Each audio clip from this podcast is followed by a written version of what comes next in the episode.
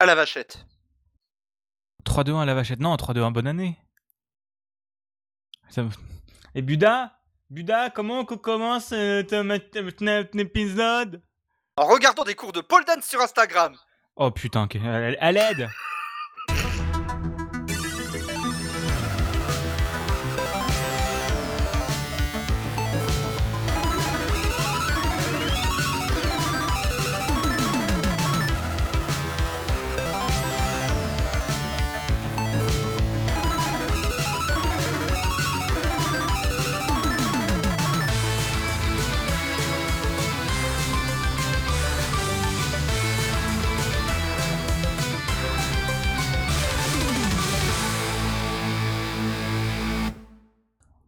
Ça, c'est un bon début d'épisode.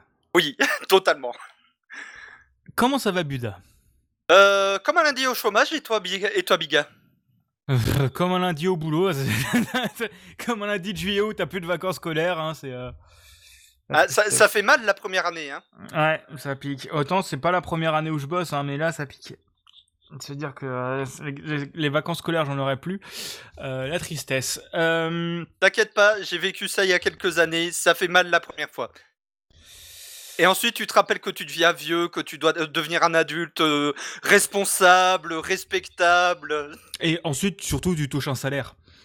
Oui aussi. Et là, t'es content. Bizarrement, j'ai plus de vacances scolaires, mais je suis content d'avoir de la thune.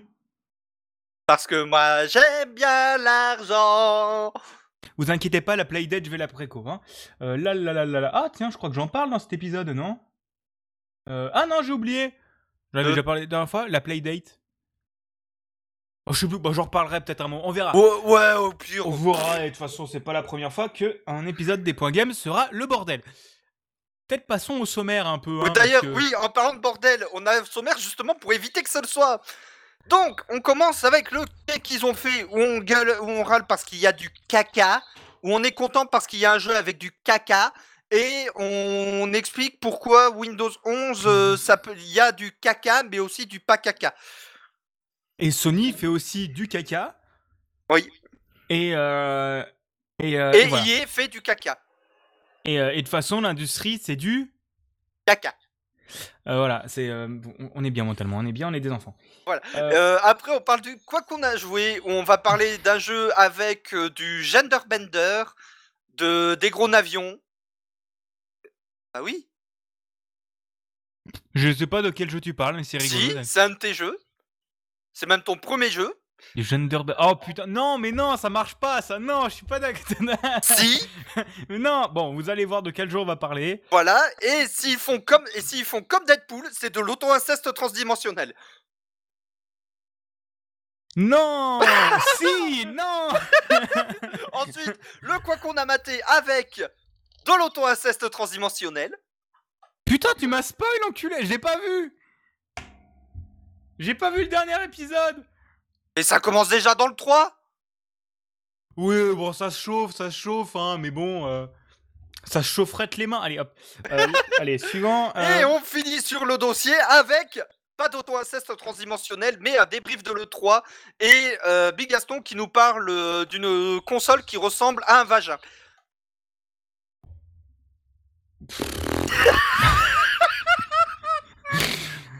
Putain, mais aidez-moi, aidez-moi. C'est franchement, aidez-moi. Bon, euh, oui. Alors, alors, j'ai la fenêtre ouverte si ma voisine m'entend. Oh, t'inquiète. Pour explication, j'ai une voisine qui a 90 ans. Oh, bah, t'inquiète, les incestes dimensionnels, euh, voilà, c'est YOLO. Euh, Oui, on va parler d'une console parce que je vais vous raconter une histoire, mais il se peut que j'ai trouvé une console par terre. Dans la... Non, c'est pas vrai. J'ai galéré à trouver une console, je vous en parlerai. Spoiler, elle est blanche et noire, et spoiler, dessus il y a de l'inceste transdimensionnel. Auto-inceste transdimensionnel. Pardon, désolé. Mais je crois que pour démarrer cet épisode, il faut tout, surtout, pour démarrer qu'est-ce qu'ils ont fait, il faut surtout quelque chose. J'ai pas Une entendu. conférence buggée Oui, mais euh, voilà. Putain, il veut pas se lancer. Ah En attendant, le premier.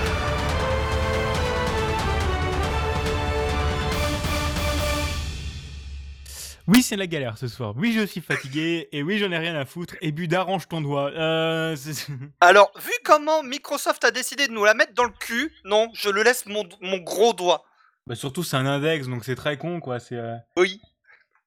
Alors- Regardez mon index Oui, c'est. mais- Voilà, YOLO. Hein, euh, Pour explication, chers spectateurs ou auditeurs, pourquoi on parle de Microsoft qui nous la met dans le cul Tout simplement parce qu'il y a quelques euh, semaines, jours, semaines, C'était il y a deux semaines, à peu près. il y a deux semaines, Microsoft l'a enfin fait, c'était teasé depuis des semaines, c'était leaké depuis des semaines, Surtout Micro- ça. voilà, Microsoft a menti.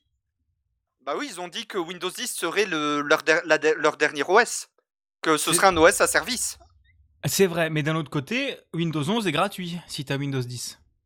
Et du coup, Bigaston a spoilé, et ils ont annoncé officiellement Windows 11 pour la fin de l'année 2021 avec son lot de quenelles.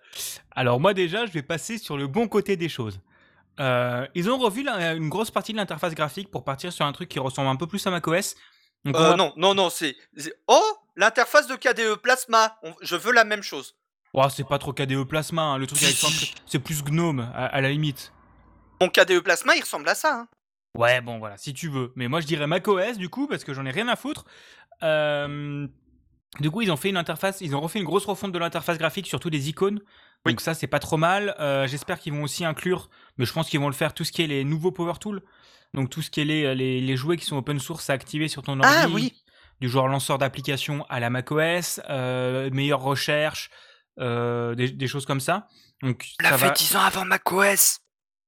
Oui, mais tu vas encore nous casser les couilles avec Linux. Mais euh, c'est voilà, c'est pas le grand public qui utilise Linux. Donc euh, Osef. C'est les Et- barbus. Ouais, c'est et moi j'utilise Linux aussi, fait chier. Et ils ont aussi annoncé pas mal d'autres choses, que Windows 11 serait compatible avec beaucoup de choses. C'est pas vrai. Buda va en parler après. Que Windows 11 serait gratuit si vous avez Windows 10 ou Windows 8 même, je crois. Euh, à partir du moment où vous avez Windows 8, 10, voilà, vous pourrez faire la mise à jour gratuite comme Windows 8 à Windows 10 à l'époque. Euh, donc ce qui est très cool parce que ça fait pas un OS à racheter, donc c'est vraiment sympa. Ouais, Enfin, enfin, ça- le bordel que ça a foutu, euh, je m'en souviens encore. hein. Oui, je ferai pas la mâche pendant la première année. On va pas se mentir là-dessus. Mais euh, maintenant que j'ai dit les points positifs, ah si, énorme point positif, euh, on peut lancer des applications Android nativement sur Windows, donc via des APK, et il y aura même des stores d'applications. Donc pour ça, ils sont associés à Amazon et pas à Google parce que Google va péter les couilles. Euh, donc ils sont associés à Amazon pour avoir les applications qui sont sur l'Amazon, l'Amazon Store. Euh, c'est leur tablette Fire, je sais plus quoi, un truc comme ça. La Kindle Fire. Kindle Fire. Mais euh, qu'on peut aussi avoir sur n'importe quel téléphone en téléchargeant l'appli dédiée. Oui, c'est vrai, c'est un store d'applications. Voilà, Bah, je me suis récupéré pas mal de petits jeux comme ça qui sont très sympas. Bah, je pense bien, il y a pas mal de trucs. Et, euh, et donc voilà, et aussi euh, donc les applications natives, et en plus une intégration sans frais dans le Windows Store, où il y aura beaucoup de développeurs qui pourront venir se foutre dans le Windows Store sans frais. Bah, déjà, Euh. le Windows Store, on a eu un début de refonte déjà sur nos versions Windows 10. Oui, oui. Il y a, il y a beaucoup de travail qui a été fait sur le Windows Store, donc c'est très très très cool de, leur part, et, euh, et c'est pas mal. Et maintenant, je vais laisser Buda se déchaîner, parce qu'il y a aussi beaucoup de points négatifs. Parce que moi, j'aime bien l'obsolescence programmée. Ah, désolé, c'était plus, compliqué. Euh, pour tout simplement Windows 11, quel est le gros problème avec ça? C'est euh, les configurations minimales de... annoncées par Microsoft. Tout simplement, toutes les machines qui ont des composants qui datent d'avant 2017-2018 ne sont pas compatibles avec Windows 11 officiellement, parce que officieusement, il y a des mecs qui étaient en mode. Mais le, la version leakée euh, du vrai Windows 11, je l'ai récupéré, je l'ai installé sur un PC de 2010. Tu, tu me sors quoi, Microsoft? Oui, mais tu comprends. Euh, euh, pff, Tu comprends rien du tout, les mecs ils savent même plus ce qu'ils disent au bout d'un moment. Quand, quand on voit le bullshit que Microsoft essaye de sortir sur les réseaux sociaux pour justifier le- l'obsolescence programmée qu'ils incitent à faire en ce moment, il y a tout le monde qui se fout de leur gueule. Oui, mais après d'un autre côté, genre c'est aussi compréhensible que un OS quand tu le mets à jour n'est pas compatible avec tous les matériels. Ah oui, je suis d'accord. là c'est sûr, mais servir une excuse du mais c'est de la merde. Oui, là c'est vraiment euh, excuse de l'extrême droite dans les guignols. Gna gna gna gna gna gna. Les vieux fans des, des guignols comprendront la ref. Ah bah c'est sûr, pour avoir vu les guignols, faut être vieux. Euh, mais euh, C'est la faute à Bolloré, ça. c'est de la faute à Bolloré. Mais du coup, oui, il y a eu, il y a pas mal de choses et de problèmes et surtout aussi, donc la base, c'est, euh, il y a un composant, une puce TPM, je crois que ça s'appelle Ouais. comme ça. C'est, c'est, c'est pas Cyril Hanouna, c'est pas TPMP, hein. C'est TPM, c'est une puce qui est là pour gérer euh, des certificats et de la sécurité, de la cybersécurité. Ouais. Euh, et je connais, je m'y connais pas suffisamment en hardware pour vous dire précisément ce que ça fait, mais en gros, ça sert à ça. Et euh, et ces puces sont déjà présentes dans pas mal de trucs, mais c'est des TPM 1. point quelque chose. Et 1.2 Windows- souvent. Ouais, c'est ça. Et Windows 11, ce qu'ils veulent, c'est des 2. Et qu'est-ce qu'il y a qui ont des 2 pour le moment? Que des configs giga récentes. Ouais, pas grand chose. Et, Giga euh, récentes et qui coûtent 2000 balles. et qui coûtent super cher. Parce que les surfaces ne sont même pas compatibles avec Windows 11. Même les surfaces qui sont sorties l'an dernier. Oui, c'est ça la, co- la connerie, c'est que même leurs derniers trucs sont pas compatibles. Et euh, par exemple, donc on a pris l'exemple tous les deux, on a testé, donc il y avait déjà un logiciel mis en place par Windows pour tester si on est compatible. Le Ouais, il logiciel est si on Il est nul. Alors, il est nul à chier, il est buggé, il dit même pas pourquoi on n'est pas compatible. alors qu'il y a une version open source gratuite qui fait ça 10 fois mieux. Euh, et du coup, moi j'ai testé, c'est pas compatible à cause de cette histoire de TPM, mais à vérifier, c'est peut-être parce que j'ai désactivé le Secure Boot à l'époque où je voulais avoir du Linux sur ma Et moi, c'est pas compatible parce que j'ai un Ryzen première génération, un Ryzen 5600X. Et pour la petite anecdote, il faut du Ryzen deuxième génération. Ça, c'est bon, je suis tranquille. Les hein. 2000 et des bananes. Sauf que Microsoft, donc déjà, les gens étaient en mode Mais connard, euh, j'ai un Ryzen 3 1400, ça tourne. Oui, mais en fait. Euh... Euh... Oh non, non, non, non, non, non, non, Voilà. C'est à dire à quel point ils savaient même plus quoi dire. C'est à peu près ça. Mais du coup, ouais, c'est un peu la merde et ils sont en train d'essayer de faire machine arrière en, montre... en rendant plus de trucs compatibles. Mais j'ai l'impression qu'il y a certaines choses, c'est vraiment juste de la limite software en fait. Vraiment, ils ont dit cette limite, voilà. Mais, je pense qu'il y a quand même des, euh, bonnes justifications, mais autrement, c'est de la merde. Euh, donc on verra, de toute façon, faut pas faire une mage pendant la première année parce que euh, il y aura des problèmes. Petit 2, si vous êtes en entreprise, de toute façon, vous tournerez encore sur Windows XP parce que votre ingénieur système aura la flemme de faire la mage ou parce que beaucoup de vos logiciels ne seront pas compatibles avec la mage. Et, et voilà. Et toi, tu vas nous parler de Donjons et Dragons. Voilà, Donjons et Dragons. Alors, vous connaissez peut-être le fameux hack slash Don- Donjons et Dragons Dark Alliance qui était sorti sur PS2 il y a fort fort longtemps.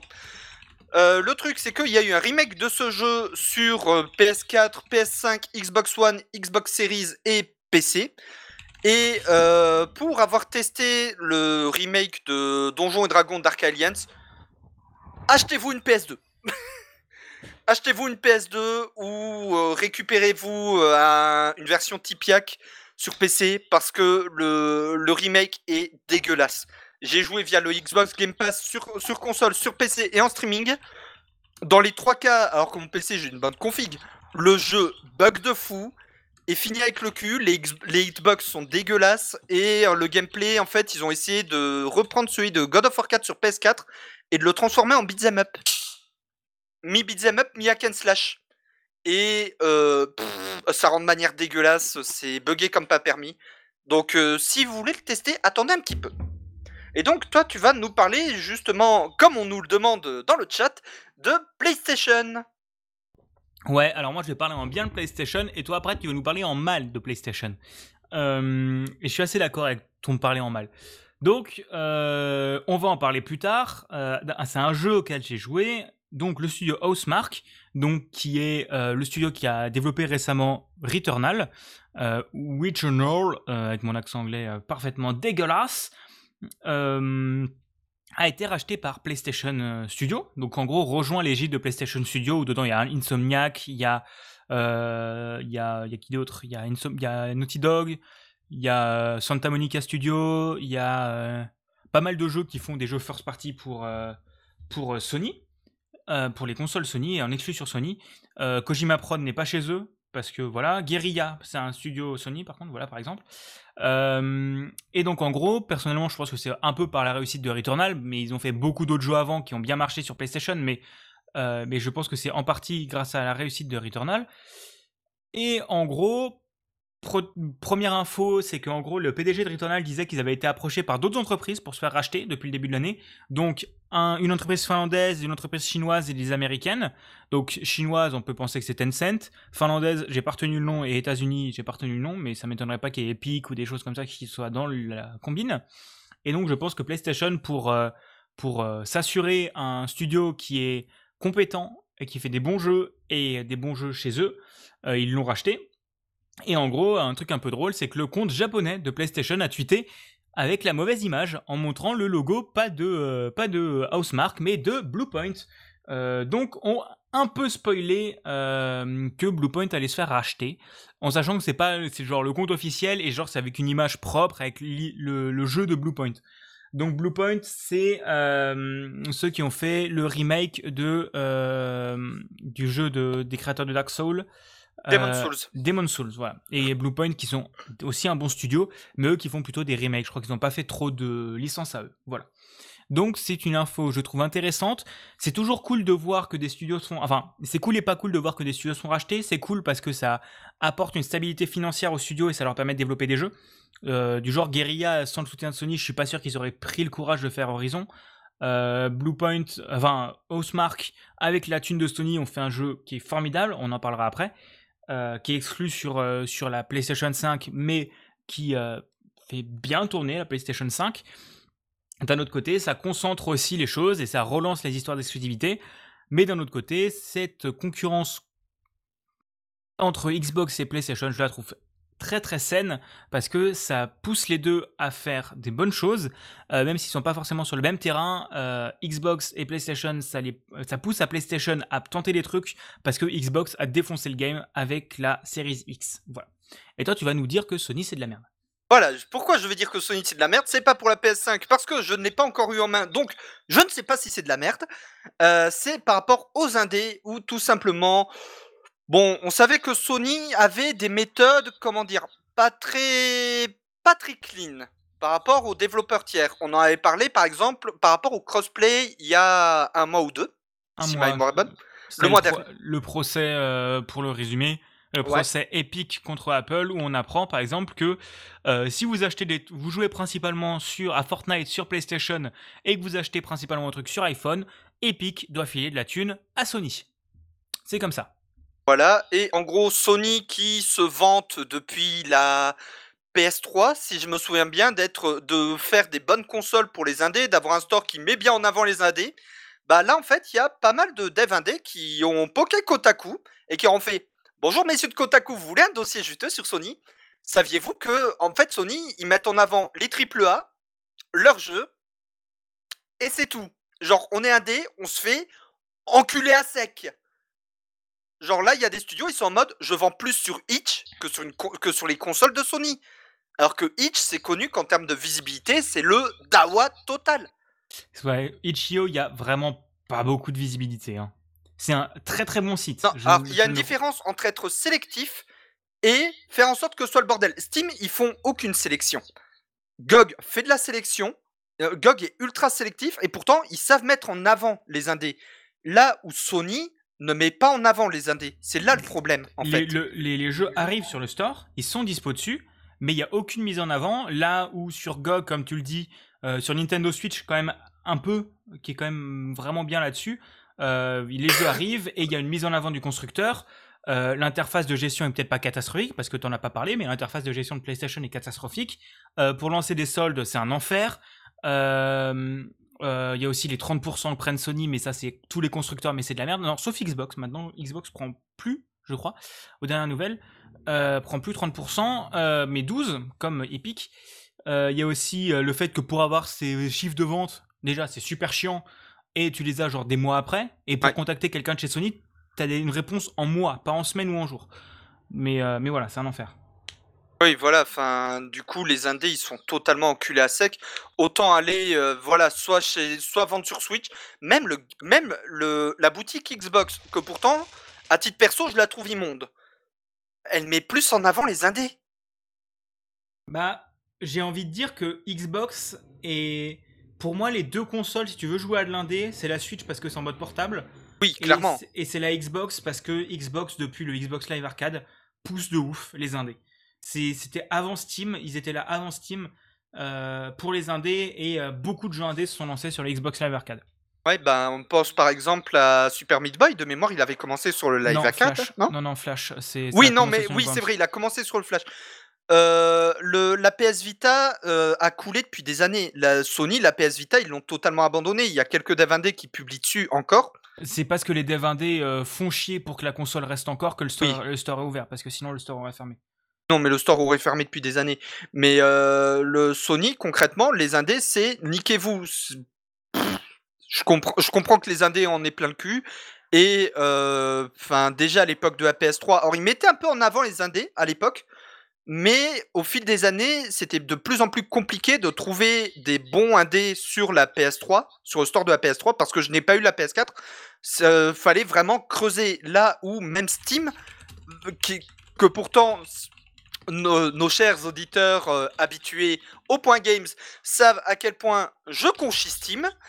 euh, même Steam fait du meilleur taf en termes de mise en avant des jeux indés. Bah, rien que le système de wishlist, euh, là, en fait, le problème avec Sony, c'est que c'est ultra flou sur comment les, les jeux sont mis en avant. Et enfin, c'est surtout genre les gros jeux, parce que genre ils mettent en avant leurs jeux. Et d'un côté, c'est normal de mettre en avant ces exclusivités, mais même Nintendo force pas à ce point. Et Nintendo, niveau forceur, euh, ils sont quand même bons, hein, on va pas se mentir là-dessus. Euh, Euh, je sais pas de quoi tu. Bah, merde, j'ai ma, Switch à l'étage, mais euh, je suis sûr que j'aurais allumé la Switch, j'aurais regardé les news. Premier truc sur lequel je serais tombé, ça aurait été Mario, Zelda, Metroid. Oui, oui, non, mais c'est sûr, c'est sûr. Mais, euh, mais d'un autre côté, genre, sur Steam, quand tu mets beaucoup de trucs dans ta wishlist, t'as plus de chances d'arriver sur la homepage. Les algos sont pas forcément connus, mais t'as quand même des strats. Tu sais que la, mettre des jeux dans la wishlist, t'as plus de chances que ton jeu arrive sur la homepage, ou au moins dans les, dans les, dans les tendances, ou dans des trucs. Alors Ah. sur Steam, sur euh, Sony, c'est imbitable. Euh, on parlait de la Outsider Snake parlait de, du- de, de l'ergonomie de, du store PlayStation 5. On en parlera plus tard, mais moi je le trouve à chier. Genre j'ai vraiment pas compris comment il fonctionnait. Euh, je le trouve mal foutu et je préférais celui du store PS4 qui est pas ouf et qui lag du cul, hein, mais, euh, mais voilà. Mais, euh, mais pour moi, de toute façon, il n'y a, pas de- de- il y a aucun store qui me plaît vraiment au niveau ergonomie. Steam à la limite. C'est le seul que je trouve à peu près propre niveau ergo. Mais, Et, euh, euh, et GOG- par rapport à la mise en mais mais le, le, le, le Microsoft Store c'est un enfer Ah Le- oui, d'accord. le, truc de Nintendo c'est bien mais pareil c'est si tu veux revoir un truc c'est tu mets des heures à, tu mets des heures à scroll il y a pas de bon store je trouve Euh, Voilà, et le et pour revenir juste vite off par rapport à Steam, non, Steam, ils font plus aucun filtrage, c'est un fait, mais GOG qui filtre comme des bâtards. Et enfin, je, je connais le, les gars du staff de GOG, ils m'ont justement proposé un taf. Le truc, c'est que j'ai dû refuser. parce qu'il fallait aller sur Paname? Non, en Pologne. et ça se tente Non, pas possible. Je t'expliquerai en off pourquoi. Enfin, il y en a, alors, y en a qui m'ont proposé. non mais voilà, ça m'étonne pas euh, pourquoi je sais pourquoi mais euh, Voilà, il y en a qui m'ont dit, bah au pire Buda, tente, on a besoin de monde pour le staff français. Euh, Faut aller en Pologne? Ouais, non. Ça aurait été avec plaisir, mais non. Et pourtant, même GOG, euh, enfin non, c'est, enfin ils sont, c'est, enfin ils filtrent beaucoup plus que, ils, ceux, ils font partie de ceux qui filtrent le plus les sorties. Et pourtant, tous les jeux qui sortent sur GOG ont une mise en avant en homepage. Oui, oui, parce qu'ils sortent moins de jeux. Parce qu'il y a une sélection. Itch.io, c'est le Far West. Tu ne te peux, tu ne te fais très très peu mettre en avant. Euh, Newgrounds, tu te fais beaucoup mettre en avant si ton jeu est potable. Non, Genre vraiment, Newgrounds, euh, c'est le, le feu, mais c'est pas une boutique de jeu, mais ouais, c'est le feu Newgrounds niveau mise en avant. Itch.io, t'as pas de mise en avant parce qu'il y a trop de trucs. Beaucoup, beaucoup trop. Euh, Steam, t'as un peu de mise en avant avec des algos un peu, un peu incompréhensibles, mais t'en as quand même un petit peu de mise en avant si c'est un gros jeu. Et, euh, et d'un autre côté, euh, et d'un autre côté, GOG ils sortent un jeu par jour, deux jeux par jour max. Euh, donc tu as une mise en avant qui est quand même constante. Et, et tu sais que, que voilà, moi j'ai des problèmes avec GOG pour d'autres raisons. Mais, mais je suis très partisan de leur histoire de sans DRM. Voilà. Mais à choisir, je préfère acheter sur Itch. Ah bah je comprends, je comprends. Enfin bref. Et donc du coup, euh, Sony, et toi tu vas parler justement, bah on parlait de Steam, tu vas parler des soldes de Steam. Je vais parler des soldes Steam et des soldes en général. Donc les soldes Steam ont démarré. Euh, mais sur plein de sites, il y a des, soldes. hein. Il y a des soldes sur GOG, je crois que j'en ai vu passer aussi. il y a des Euh, non, elles sont finies. Elles sont finies. Bah, il y a encore des soldes Steam. Euh, donc il y a beaucoup, beaucoup de jeux. Donc je me permets une petite page auto-promo si vous voulez. Euh, je penserais peut-être à mettre dans la description le lien vers la, la page curator Steam de Capsule Pixel, euh, où dedans vous avez tous les jeux desquels j'ai parlé, euh, et il y en a beaucoup en solde, et vraiment beaucoup à pas cher, donc c'est une bonne nouvelle. Pas que Euh, t'avais une page curateur? Ouais, je me fais chier à mettre les jeux sur, euh, sur la page curator. C'est Bah écoute, voilà, je le partage avec le chat. C'est voilà, c'est vous pouvez vous suivre dessus, vous verrez des petites actus et surtout toutes les vidéos que j'ai fait sur les jeux. Euh, et donc en gros, euh, il y a pas mal de choses sur Steam. Euh, je vous conseille pas forcément d'acheter sur Steam, mais euh, il y a quand même des bons jeux et des bons trucs à acheter. Et encore et aussi il y a des soldes en général. Donc les soldes sur les jeux vidéo, euh, il n'y a pas souvent grand chose en grande surface. Eh bien, encore une fois, t'as des fils de pute, il n'y a, y a pas d'autre mot, hein, vraiment aucun- aucune race, qui vont dans les magasins, qui achètent tous les jeux et qui les revendent après.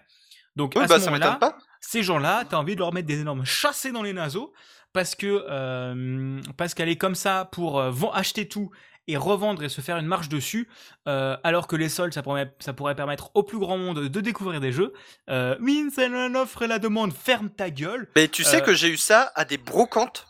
Oui, non, mais des brocantes, des gens qui achètent sur d'autres stands pour les revendre plus cher chez eux. Oui, oui, on en a déjà vu. Mais ça, pour Ben, moi, c'est- j'en- j'avais vu un stand qui avait acheté. Il y avait des stands à côté qui vendaient des jeux d'occasion en loose, donc euh, sans la boîte, etc. 2-3 euros. Ils les achetaient pour les revendre tous 40 euros l'unité. Ouais, non, mais c'est. J'ai vu gens- ça, j'ai pété un câble, j'ai j'ai eu envie de cramer son stand. Non, non, franchement, il y a des gens comme ça où t'as envie de leur défoncer la gueule. Parce que, pour moi, il faudrait. Autant les brocantes, c'est un autre délire. Quand tu fais ça, t'es un enculé. Mais, euh, pour moi, il faudrait limiter le nombre de choses que tu peux acheter, que ce soit les boosters Pokémon, que ce soit les trucs de collection et tout ça. Parce que les gens spéculent là-dessus. Euh, comme sur les putains de PlayStation 5, hein. j'ai réussi à en Bah. trouver une, mais, euh, mais voilà, c'est un bordel aussi. Ah, mais t'inquiète, j'en reparlerai à la fin du, euh, à la fin du, du quai qu'ils ont fait. Mon, ma- mon segment Warhammer habituel. Oui, c'est vrai qu'il y a Warhammer aussi. Mais du coup, là, ça rentre aussi totalement dans le truc. Ah, mais, ça rentre Pour moi, tous les trucs comme ça, ça devrait être limité en nombre d'achats. euh, parce que vous êtes des bandes d'enculés qui pensez qu'à votre gueule et à se faire un peu de thunes sur le dos des autres. Donc, allez vous faire enculer. Voilà, je suis le désagréable. Et pour une fois, c'est pas de la faute à Bolloré. Ah si, c'est le capitalisme, c'est de la faute à Bolloré. Nick Euh, Et toi, tu vas nous parler de Bolloré, pardon. Euh, Ça faisait longtemps. Euh, non, cette fois, je parle de Electronic Arts. Alors, Electronic Arts, ils ont Electronic Arts, c'est simple. Hmm, Capcom a du succès avec les remakes de Resident Evil 2. On a, f- on a quoi comme jeu d'horreur? Dead Space? Je veux un remake de Dead Space, mais vous me le faites comme le remake de Resident Evil 2. Mais c'est déjà un TPS Je m'en bats les couilles. Voilà.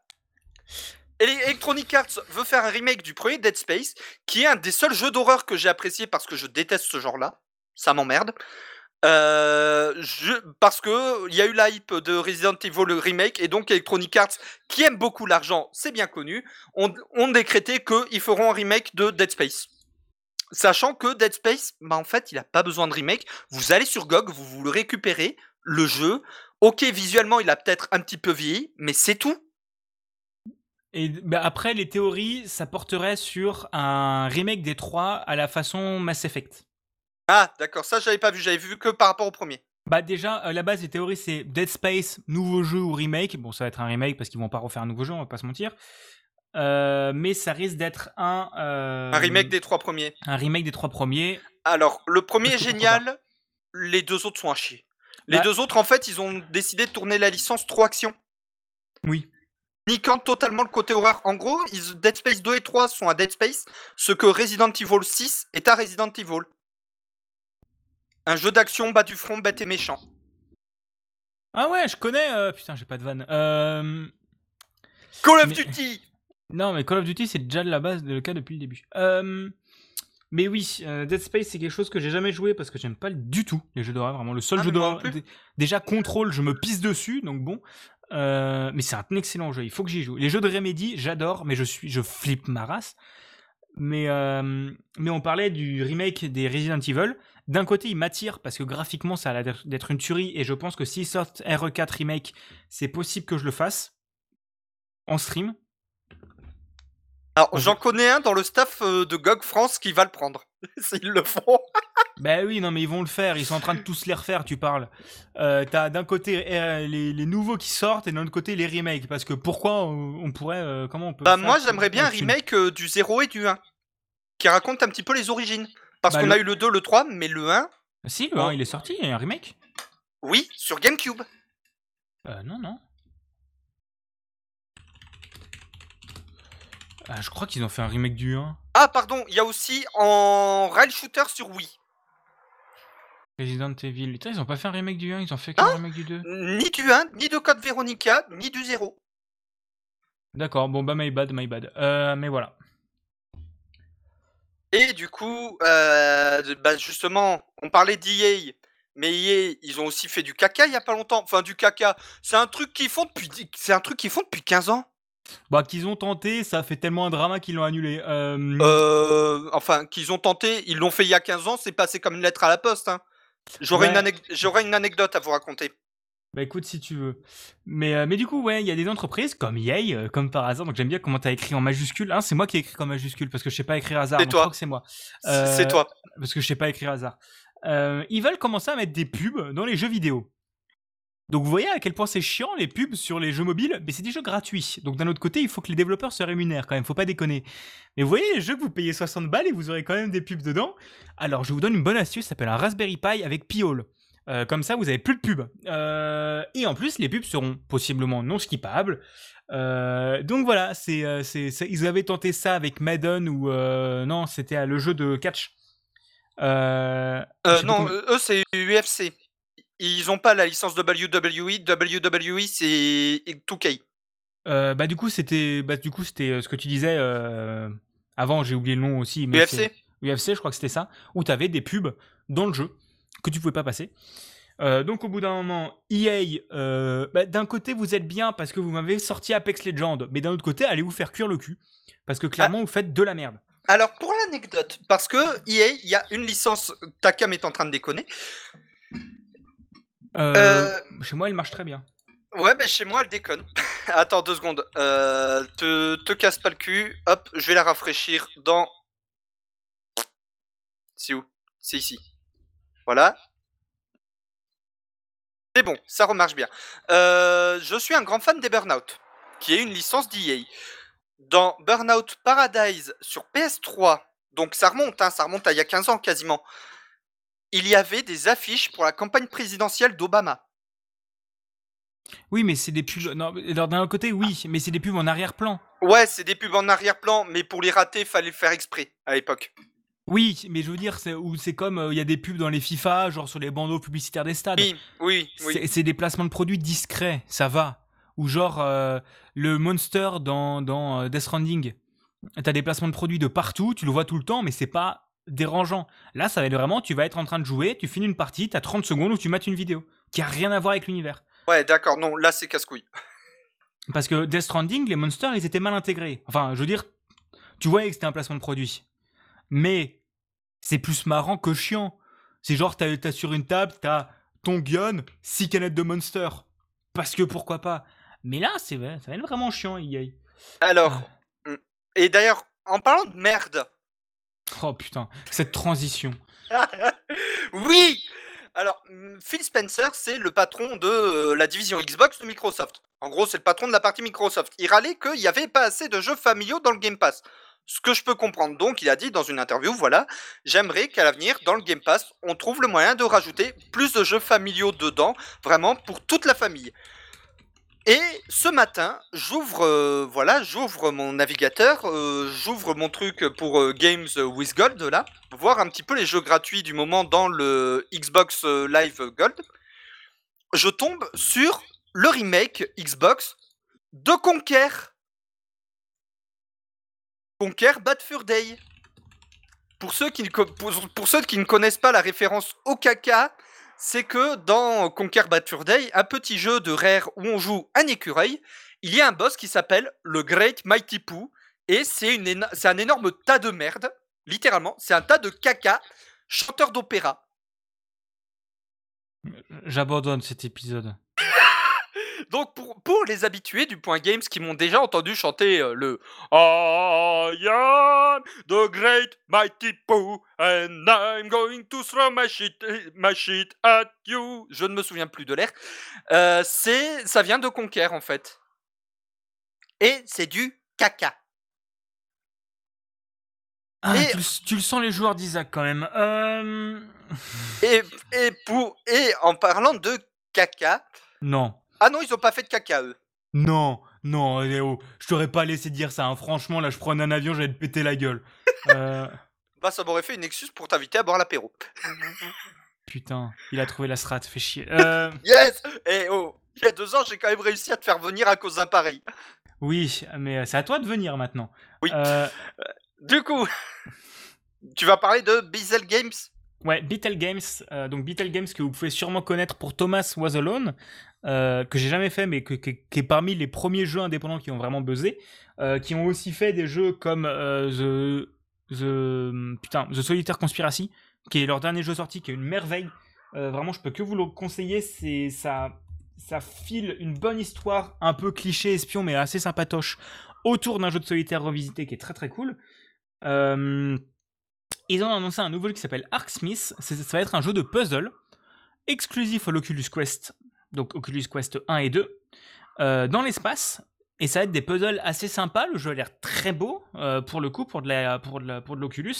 Et ça sort le 29 juillet. Voilà, j'ai pas grand chose à dire de plus. C'est possible que je le fasse. On en reparlera à un moment ou à un autre, je pense. Mais voilà, c'est une très très bonne nouvelle, je trouve. Alors, Et c'est- toi, tu- tu- et toi- je te fais, je te prépare la transition que tu m'as fait avant. hein. Et toi, en parlant de merde, euh, Hey Alors, en parlant de merde, et j'en reparlerai un petit peu plus tard sur ce podcast, euh, du coup, les noobs, ça y est, ils avaient fait le, crowd, le El Famoso crowdfunding à un million et des bananes euh, il y a quelques années pour un jeu vidéo, pour un JRPG. Ça y est, le jeu est sorti. Eh bah putain, alors je vais vous lire une review Steam qu'on m'a envoyée, qui est juste... Et mon ressenti personnel, je le donnerai dans le quoi qu'on a joué, mais je suis obligé de vous lire cette review Steam qu'une vieille amie m'a envoyée, parce qu'elle a pété un câble par rapport au jeu, et elle avait trouvé cette review du coup sur Steam, qu'elle a trouvé euh, juste goldée. J'essaie juste de vous la retrouver. Voilà. Alors. Vraiment riche. Alors, voilà, évidemment, la personne qui a écrit cette review ne recommande pas le jeu. Hein. du coup, vraiment enrichissant si vous écrivez une thèse sur la déception. Une chance qu'ils aient utilisé les assets gratuits de Unity pour investir sur le gameplay. Et je tiens à féliciter l'équipe de testeurs des bugs qui ont fait un travail remarquable pour garantir le bon fonctionnement. Le fait qu'on affronte des vers au début du jeu aurait dû me mettre la puce à l'oreille. eh, c'est pas mal, c'est pas mal comme van. Non mais c'est pas fini, c'est que le début ça. Ah, Grâce au graphisme me rappelant ma chère Game Boy, j'ai pu commencer à apprécier les dessins d'enfants et à y voir de la beauté. Enfin, le gameplay qui n'a rien à envier à Pokémon m'a rappelé les heures les plus sombres de notre histoire de gamer, tant la fluidité me rappelle celle de mes heures de code de la route. Et que dire de la difficulté du jeu qui fera trembler les speedrunners de Dark Souls? Encore une fois, c'est grâce aux bugs et à la latence que l'on y trouve un défi, donc pitié, ne le patchez pas. J'espère que l'auteur des dialogues et du scénario va bien, car au vu de la, de la qualité, étant fan de Dora, j'ai cru y reconnaître la, part- la patte artistique, mais non. Dora est mieux écrit et shipper également que nos avatars. Son implication est de fait, comme son pseudo, un véritable fantôme. La campagne de dons a rapporté 1 200 852 euros. Le jeu est bien mieux que prévu. Je pose la question. Crois-tu que c'est du respect, mon garçon? Je tiens à remercier l'équipe de bêta-testeurs de l'école primaire de Toulon pour avoir validé tout cela. Au prix du cours d'un examen proctologique, ce jeu est vachement plus économique et m'a permis de me purger. Merci. alors, alors, je vais me faire l'avocat du diable. De- oui, alors j'ai foutu 100 balles dans ce, dans ce financement participatif. Moi, j'ai foutu que 30 balles parce que mon ex m'avait tanné. Moi, j'ai foutu 100 balles euh, dedans, donc j'ai un petit peu. euh, Voilà. Le seum. Euh, le seum, un petit peu le seum. Bon, c'était c'était 100 balles il y a 3 ans, donc j'avais pas. Non, 4 ans même. J'avais pas encore d'argent, donc c'est mon père qui me l'a payé en plus. Euh... Je vais me faire l'avocat du diable. Sur les 1 million et quelques qu'ils ont collectés, il y a 300 000 balles qui partent à l'État, déjà. Oui. Euh, Il y a bien. Il y a 8% qui partent chez Ulule. euh, en plus. Et il y a bien, je pense, encore 30% qui partent dans la fabrication des goodies, parce que bien sûr, ils ont foutu plein de goodies. Donc, je pense que le jeu a été développé avec 300 ou 400 000 euros. Max. Oui, mais enfin, j'y reviendrai plus tard pendant le quoi qu'on a joué. Mais moi, j'ai des raisons de gueuler par rapport à certains points que c'est juste impardonnable ce qu'ils ont fait. Oui, oui, non, mais on en reparlera. Mais du coup, voilà. Euh, pour les 1 million d'euros, de toute façon, je vais citer quelqu'un qui s'est fait bloquer par, euh, par Fabien Fournier. Oui. Euh, C'était Hardisk, je crois, qui avait dit ça. De toute façon, Fabien Fournier, il lancerait un, un, un financement participatif pour vendre des couches euh, noob. Ça ferait le record du monde. Oui. Euh, vraiment, tu vends n'importe quoi avec l'étiquette noob, c'est pire que les fans de Camelot. Franchement. Non, non, c'est- c'est- c'est c'est du niveau des fans d'Harry Potter. Oh non, franchement, les fans de Camelot sont plus casse-couilles. Non, Les fans d'Harry Potter sont plus plus casse-couilles. Non, Ah non. j'ai- j'ai eu, j'ai eu plus, j'ai vu plus de clash avec des fans d'Harry Potter qu'avec des fans de Camelot pour ce genre de truc. hein. Parce que tu es fan de Camelot? Non, mais même, j'ai beau être un fanboy de Camelot, j'en ai vu, j'en ai eu des clashs avec d'autres fans de Camelot. J'en ai vu, donc j'étais même pas actif, vu plus entre des fans d'Harry Potter qu'entre des fans de Camelot. Ouais, non, mais ouais, non, mais il y a des niveaux avec les fans de noob quand même, et c'est voilà, c'est un enfer. Euh, J'en étais à un moment, hein, depuis, je me suis rendu compte que le Visiteur du futur, c'est quand même vachement mieux. Alors, Euh, moi j'en étais à un moment, et ensuite ils ont fait Tiens, et si on continue la série après les films qui devaient conclure la série? Ah oui, en plus, les films, ils étaient bien. La fin des films était chouette. Hein. les, la- les films étaient une très belle conclusion. Pour moi, ils auraient dû s'arrêter là, et c'est ce qu'ils avaient prévu de faire à la base, s'arrêter là. Sauf qu'ils ont décidé de faire une One Piece. Et, euh, et, euh, et, euh, et surtout, ils ont dit euh, Bah Parce que moi, j'aime J'aime bien l'argent Mais surtout, il y avait Warp Zone Project aussi, qu'ils ont fait une saison alors que l'univers était dément. Mais justement, ils sont toujours en train de préparer la, suite, la suite slash reboot. Mais c'est un. Voilà, bref. Mais Par ça contre, fait les- 10 ans qu'on attend. Mais les light novels sont sympas. J'ai bien aimé Noubri Roll, c'était chouette. Et Neogicia, c'était sympa. Mais, mais voilà. Mais franchement, si vous voulez une bonne web série française, allez regarder Le Visiteur du Futur. Franchement, c'est plus ou moins la même époque. Et c'est tellement mieux. Oui. Enfin bref. Donc, du coup, on, on- on va éviter de tergiverser vu qu'on en reparlera dans le quoi qu'on a joué. Et du coup, euh, toi, tu vas nous parler. Ah bah, tu vas nous parler de notre ancien logiciel préféré pour les enregistrements de podcast. Ouais, je vais vous parler de caca. Euh, vraiment, franchement, le titre de l'épisode, ce sera caca en majuscule. Euh, Oui Oui si j'y pense, ce sera le cas. Euh, moi, je vais vous parler d'Audacity. Donc, ça sort un petit peu de nos, de- du jeu vidéo, mais j'avais envie d'en parler parce que c'est un des seuls endroits où je peux en parler. Ça fait 6 mois que je sors du jeu vidéo à, chaque épisode, c'est bon. Ouais, non, mais lui, il nous pète les couilles avec du. Je rigole, tu nous pètes pas les couilles. Euh, tu as même ton jingle maintenant. Euh, Oui euh, Non, euh, Audacity, donc qui était un logiciel de. de- qui était, hein, vous voyez comme je parle au passé. Qui était un logiciel de montage audio et de traitement audio open source, que vous avez tous dû connaître parce qu'il est gratuit, et open source, et donc du coup, toutes les écoles utilisent ça. Euh, J'ai même utilisé ça en physique-chimie, donc euh, voilà. Et qui est le logiciel que j'utilisais pour monter tous mes podcasts depuis que je fais du podcast parce qu'il est simple d'utilisation, il est gratuit, il est, il était, il y a pas toutes les fonctionnalités, mais il y a les fonctionnalités qu'il faut, et il est, pour un logiciel open source, il est très user friendly, euh, je trouve. Bon, il a plein de problèmes, il est, il est destructif, donc ça veut dire que tu fais une modif, tu sauvegardes, bah tu fermes le logiciel, tu peux plus faire CTRL Z parce que euh, ça sauvegarde pas euh, jusqu'à la version 2 de, euh, de Audacity. les projets de sauvegarde étaient mal branlés, ils ont changé ça avec la version 3. Mais en gros, Audacity a été racheté par une société qui s'appelle MuseScore, euh, qui ont racheté entre autres d'autres logiciels open source. Donc comment on peut racheter un logiciel open source? Je sais toujours pas, mais je pense que c'est genre tu achètes les droits, euh, tu dois avoir une une une, une, une- comment ça s'appelle? Une association qui doit gérer le truc et tu rachètes les droits à cette association.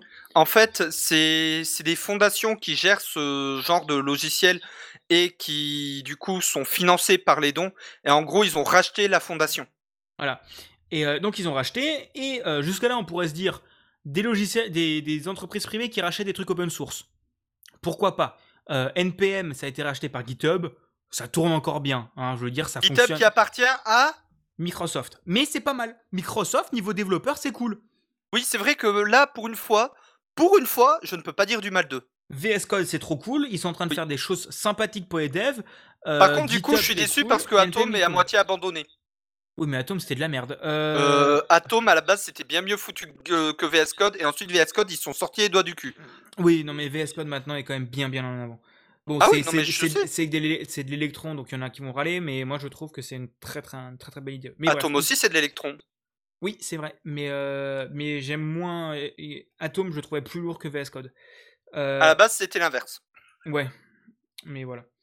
Mais du coup, euh, oui, j'en étais où? Si, donc Audacity a été racheté, donc pourquoi pas? Mais d'un autre côté, donc premier petit 1, euh, la boîte est domiciliée en Russie. Voilà, on savait pas, on a, on a appris ça. Petit Euh, 2, je l'avais quand Bigaston m'a dit euh, Audacity a été racheté, j'ai fait Ah, ça me rappelle une histoire. Oh, le rachat d'OpenOffice. C'est marrant, je sens venir à Quenelle. Ils sont où les forks? Euh, c'est ça, donc c'est vraiment. Alors, la, quenelle, on va en parler. Mais ça, du coup, on va faire aussi un. Je vais faire un petit, un petit débrief sur le, le open source. hein. Euh, et donc, en gros, ça a été racheté. Et donc, du coup, qu'est-ce qu'ils ont fait? Ils ont changé leurs conditions légales d'utilisation, enfin, leurs conditions de confidentialité, pour dire que maintenant, ils collectent des données. Euh, donc, des données sur ton adresse IP, ton OS, euh, ton pays. Donc, ça, c'est, ça peut être compréhensible, mais à quoi ça leur sert? Genre, vraiment, tu un logiciel open source. À quoi ça te sert? À part savoir dans quelle langue tu dois traduire, mais logiquement tu dois le faire dans toutes. Euh. Oui, non, mais ça après. Des, crash reports, donc ça c'est aussi logique. Ton logiciel est crash, c'est cool de savoir pourquoi. Surtout parce que les utilisateurs sont trop cons pour remonter les logs. Hein, je bosse dans l'info, je le sais. Euh, toutes les boîtes ont des logiciels, ont des systèmes de crash report parce que les utilisateurs sont trop cons pour remonter les bugs.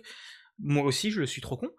Euh, et, euh, et aussi, un petit truc en plus, il y a un petit astérix pour, pour des données qui pourraient être utiles en fonction des lois locales. Du genre, ils collectent des données, euh, genre qui pourraient servir à la police et tout ça. Où est basée la société? Dans, dans le très beau pays de- du communisme. Là, et, et où est leur filiale? En Chine? US. Euh, donc tu prends les deux, les pays qui sont les pires, donc US, Ra- euh, Russie, rappelons, bon, le KGB et le euh, non c'est pas le c'est le FSB. Si- regardez le bureau des légendes, vous verrez à quel point le FSB ils sont énervés niveau info. Et vous prenez les US, l'histoire Snowden. Hein, je résumerai ça juste comme ça. Regardez Citizen 4. Eh on bien, avait pas parlé une fois euh, Si. chez nos amis de claque si on en avait parlé dans À qui on fait coucou On fait coucou. Mais du coup, voilà, il y a des trucs vraiment bof, et donc c'est pas très cool. Hein. Voilà, c'est pas très cool. Ils se disent euh, fidèles au RGPD. Ouais, mon cul, mon cul. Et en plus, un truc qui est un peu drôle, c'est que du coup, avec ces nouvelles collectes de données, ils disent le logiciel n'est plus accessible au moins de 13 ans. Alors, petit 1, 100% des écoles au monde ont Audacity et l'utilisent. C'est con, hein, parce que les écoles, les gens sont moins de 13 ans. Donc voilà, petit 1 très con. Petit 2, vous êtes contre votre propre licence d'utilisation. C'est très con, hein, parce que euh, GPL euh, V3, donc qui est la licence euh, d'utilisation sous laquelle est Audacity, eh bien dit que le logiciel ne peut pas, on peut pas interdire l'utilisation du logiciel à des, gens. Chez. Voilà, hein, vraiment, niquez-vous. Et euh, aussi un autre truc un peu triste, c'est que dans ces conditions générales d'utilisation, euh, ça parle de vendre ces données à qui? Des annonceurs publicitaires. Voilà, franchement, niquez-vous. Euh, Red Shadow Legend Red Shadow Legends. Non, franchement, c'est détestable parce que c'est un logiciel qui était très cool. Et euh, donc, euh, Buda parlait de fork et d'OpenOffice. Donc, euh, OpenOffice, qu'est-ce que c'était? C'était une, alternative très très propre à euh, tout ce qui À était la suite Office, euh, à même à Word et à toute la suite Office, développée par, en- qui était en open source. Donc, plein de gens pouvaient venir proposer leur code. Ça a été racheté par Apache, qui appartient à Oracle, je crois. Ouais. Je crois que c'est Oracle derrière, donc qui est une énorme société qui font entre autres le Java, euh, qui ont racheté MySQL aussi, donc voilà. Ils ont Qui ont vraiment- racheté Sun Microsystems, Mais vraiment, ils ont racheté plein de trucs. Dans est en procès avec Google depuis 10 ans. Voilà, c'est vraiment, c'est- il y a beaucoup, beaucoup de choses. Et, euh, et en gros, euh, le logiciel été plus maintenu, c'est de la grosse merde. Bah, Il y a des gens qui ont repris le code, qui ont, ça s'appelle fork. Donc tu reprends le code et tu continues de le bosser à part. Euh, donc c'est pour ça qu'il y a autant de distributions Linux, parce que les gens se basent souvent sur du Debian. Il y a deux, il y a, il y a Debian ou Arc. Non, Arch. ah, alors Debian, Arch, Red Hat. Ouais, il y en a C'est trois. les trois piliers. C'est les trois piliers et les gens se basent sur les trois pour faire des forks, pour faire des modifications. Par exemple, pour Debian, il y a Ubuntu, pour Arch, il y a Manjaro, euh, pour Red Hat, j'en connais pas. Fedora. Il y a Fedora, voilà. Donc, ouais, c'est vraiment des choses comme ça. Et donc, il y a LibreOffice qui est né comme ça et qui maintenant est beaucoup plus maintenu parce que c'est une fondation et donc euh, les gens préfèrent aider une fondation parce que j'en ai pas parlé, mais ils ont modifié euh, un petit truc donc sur la licence pour les pour ceux qui participent au code. Donc en gros, maintenant tu participes à ton code et tu mets du code sur Audacity, le code ne t'appartient plus. Ah oui, non, mais ça, c'était sûr. hein. Le code appartient à la boîte. Donc ça, c'est à peu près souvent, mais genre quand c'est une, une, une fondation à but non lucratif, est-ce que ça t'emmerde de donner ton code à une autre fondation à but non lucratif? Non. Est-ce que ça t'emmerde à donner une- de- ton code à une boîte qui peut faire de l'argent dessus? Niquez-vous. Euh, donc Ah, ah Epic Games. J'ai pas la ref, mais Unreal euh, Engine 4. C'est quoi? C'est euh, Unreal Engine 4 est open source, le code est sur GitHub. Sauf que le code que tu fournis appartient à Epic. oui, oui, oui, non, mais voilà, c'est, c'est, c'est, mais à la base, c'était pas un logiciel pensé pour l'open source. C'était pas un truc qui était basé open source euh, Epic. Ah. C'est voilà. Donc voilà. Donc Audacity, maintenant, on vous conseille de le désinstaller et de trouver d'autres logiciels de montage. De toute façon, dans trois semaines, il y aura des forks, euh, donc des modifications du code qui seront bien foutues, je pense, et qui vont maintenir au moins les modifs d'Audacity, environ les spyware, parce que vous inquiétez pas, des barbus, quand on leur dit qu'on va les espionner, il leur faut pas trois jours pour dégager ça. Et donc, euh, Bah, bientôt... Sinon, je vais vous juste vous récupérer un petit lien très sympathique qui s'appelle Alternative 2. Voilà, merci. Et, euh, et c'est le site où je vais le plus souvent. moi aussi, je vais chercher pas mal de choses là-dessus. Voilà, je viens de vous l'envoyer dans le chat. Donc, si vous utilisez Audacity et souhaitez en changer, vous allez sur Alternative 2 et bah éclatez-vous. Vous pouvez chercher euh, est-ce que je veux de l'open source? Est-ce que je veux du logiciel libre? Est-ce que je veux du logiciel payant? Sur quel support je le veux? Et vraiment, vous avez tout ce qu'il faut pour vous éclater dessus. Et donc, du coup, les épisodes, euh, peut-être pas celui-là parce qu'il me faudra un temps de formation et j'ai pas le temps cette semaine. euh, les épisodes seront maintenant montés sur Reaper, qui est un autre logiciel qui est propriétaire, mais euh, qui est pas foutage de gueule. Hein, genre, tu payes 60 balles pour euh, à peu près 10 ans d'utilisation, donc euh, pour une licence à vie, petit 1, mais euh, avec un suivi sur deux versions, donc legit. Donc voilà. Les logiciels changeront de, logiciel de montage. Et donc, c'est le moment où je sors maintenant mon super jingle, où ça fait une heure qu'on enregistre, mais, mais voilà. Et donc, je vais sortir mon super jingle. Attention, attention. Ceci n'est pas un exercice. La séquence qui va suivre contiendra des propos contenant des sujets pouvant choquer les non-fans de Warhammer.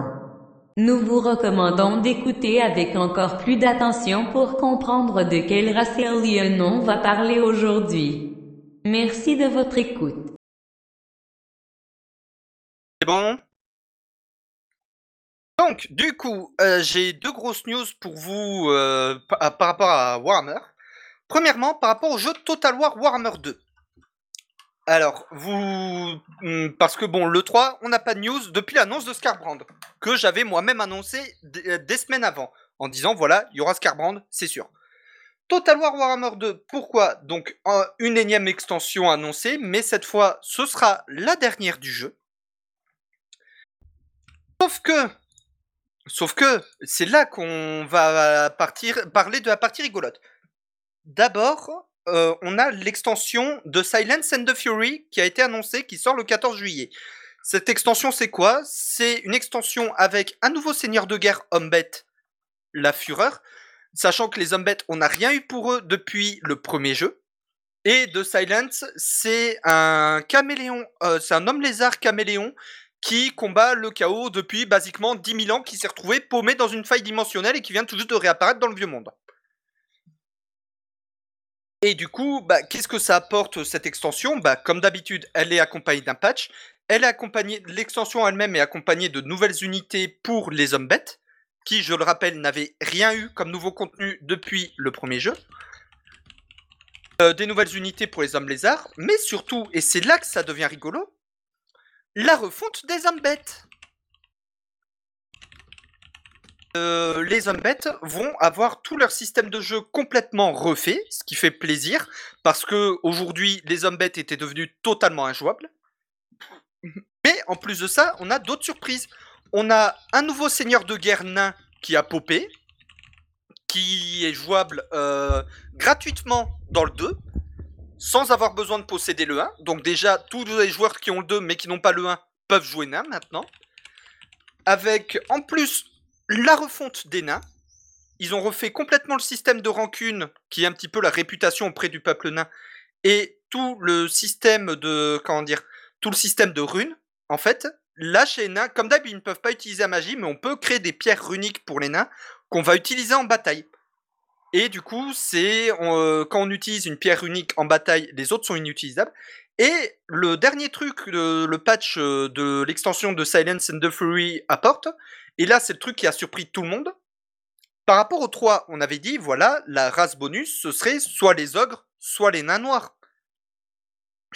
Euh, enfin, les nains du chaos. Pardon, les nains noirs, je pensais à un GN que je fais dans pas longtemps. Où je joue nain noir. Les... Et ben en fait, là, le petit patch euh, qui accompagne de Silence and the Fury, on a regardé les teasers, voilà, on a regardé les lives euh, de présentation de l'extension, du patch qui l'accompagne. Et qu'est-ce qu'on voit? Des petits mercenaires ogres qui se pointent comme ça, en mode coucou, c'est nous, recrutables par absolument toutes les factions. Donc les ogres, en fait, bah je sais pas vous, mais moi je m'attends à ce qu'on les voit au final pour euh, la prochaine extension, pour euh, Total War Warhammer 3 en race de préco. Et c'est le truc, je sais pas vous, perso, j'étais pas prêt à ça. Et donc, l'autre news par rapport à Warhammer cette fois, ce n'est pas du jeu vidéo, mais du jeu de figurines. War Age of Sigmar, le jeu de, de figurines qui remplaçait Warhammer Battle, donc euh, médiéval fantastique, est sorti en V3 cette, la semaine dernière. Et du coup, bah, pour accompagner cette sortie, on a eu la boîte Dominion à 150 balles avec euh, l'équivalent de 400 euros de figues. Ce qui fait beaucoup, on va pas se mentir. Avec euh, pas mal de trucs en euh, boîte en édition limitée. Et le truc, c'est que cette boîte, comment dit, bah, tu, vous vous souvenez quand Bigaston parlait des scalpers? Nos chers amis qui prennent tout et qui revendent 5 fois plus cher Des fils de pute. Voilà. Et bien, comme d'habitude, on a encore eu des scalpers pour la boîte Dominion. Comme pour la boîte Indomitus à la V9 de Warhammer 40 000. Je suis joie. Bon, contrairement à la boîte Indomitus, la boîte Dominion, j'ai réussi à la précommander. Juste avant qu'elle soit en rupture définitive de stock. Genre, je l'ai précommandé vendredi. Hier, c'est passé en rupture définitive. Ouais, Je peux vous dire que j'ai eu du cul. Un peu. Et avec bah, du coup euh, des nouvelles unités euh, chez les Sigmarines, des nouvelles unités chez les orques avec les orques euh, démarrés, les, les fameux Cruel Boys. Les Battle Tom, donc équivalent Age of Sigmar des codex, ont déjà été confirmés. Ce qui fait très très plaisir. Et euh, pas mal de nouvelles règles. Je, j'en, parle, j'en reparlerai plus tard par rapport aux nouvelles règles. Mais il y a des trucs très rigolos. Et surtout, on a enfin l'ajout de l'équivalent Age of Sigmar du mode croisade. Qui est basiquement le, le mode narratif. Le mode campagne narrative où en fait euh, c'est vous jouez, bon vous faites vos batailles avec, avec vos figues. Mais en, tout en ayant une campagne derrière en mode campagne de JDR. Mais qui s'écrit au fil de vos batailles avec d'autres joueurs reste euh, très sympa au final.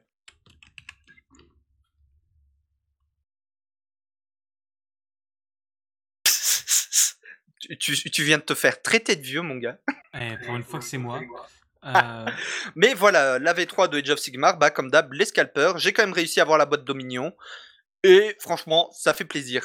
Et du coup, là, on va pas parler de scalper, mais de hacker. ouais, vite fait pour terminer ce segment de news qui dure depuis déjà bien trop longtemps.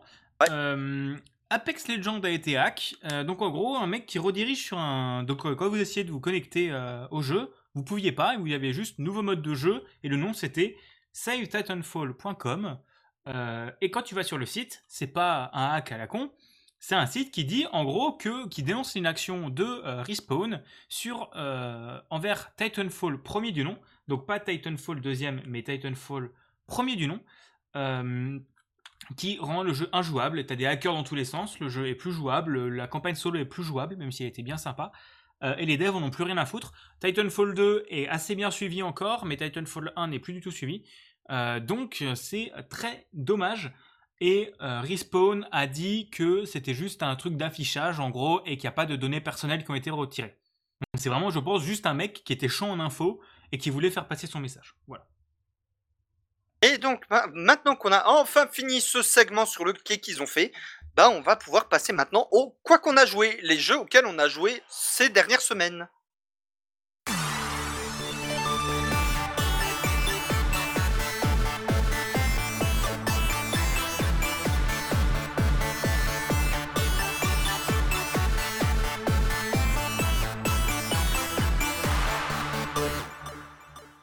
Bon, du coup, vu que j'ai un jeu de plus que toi, je commence, c'est ça?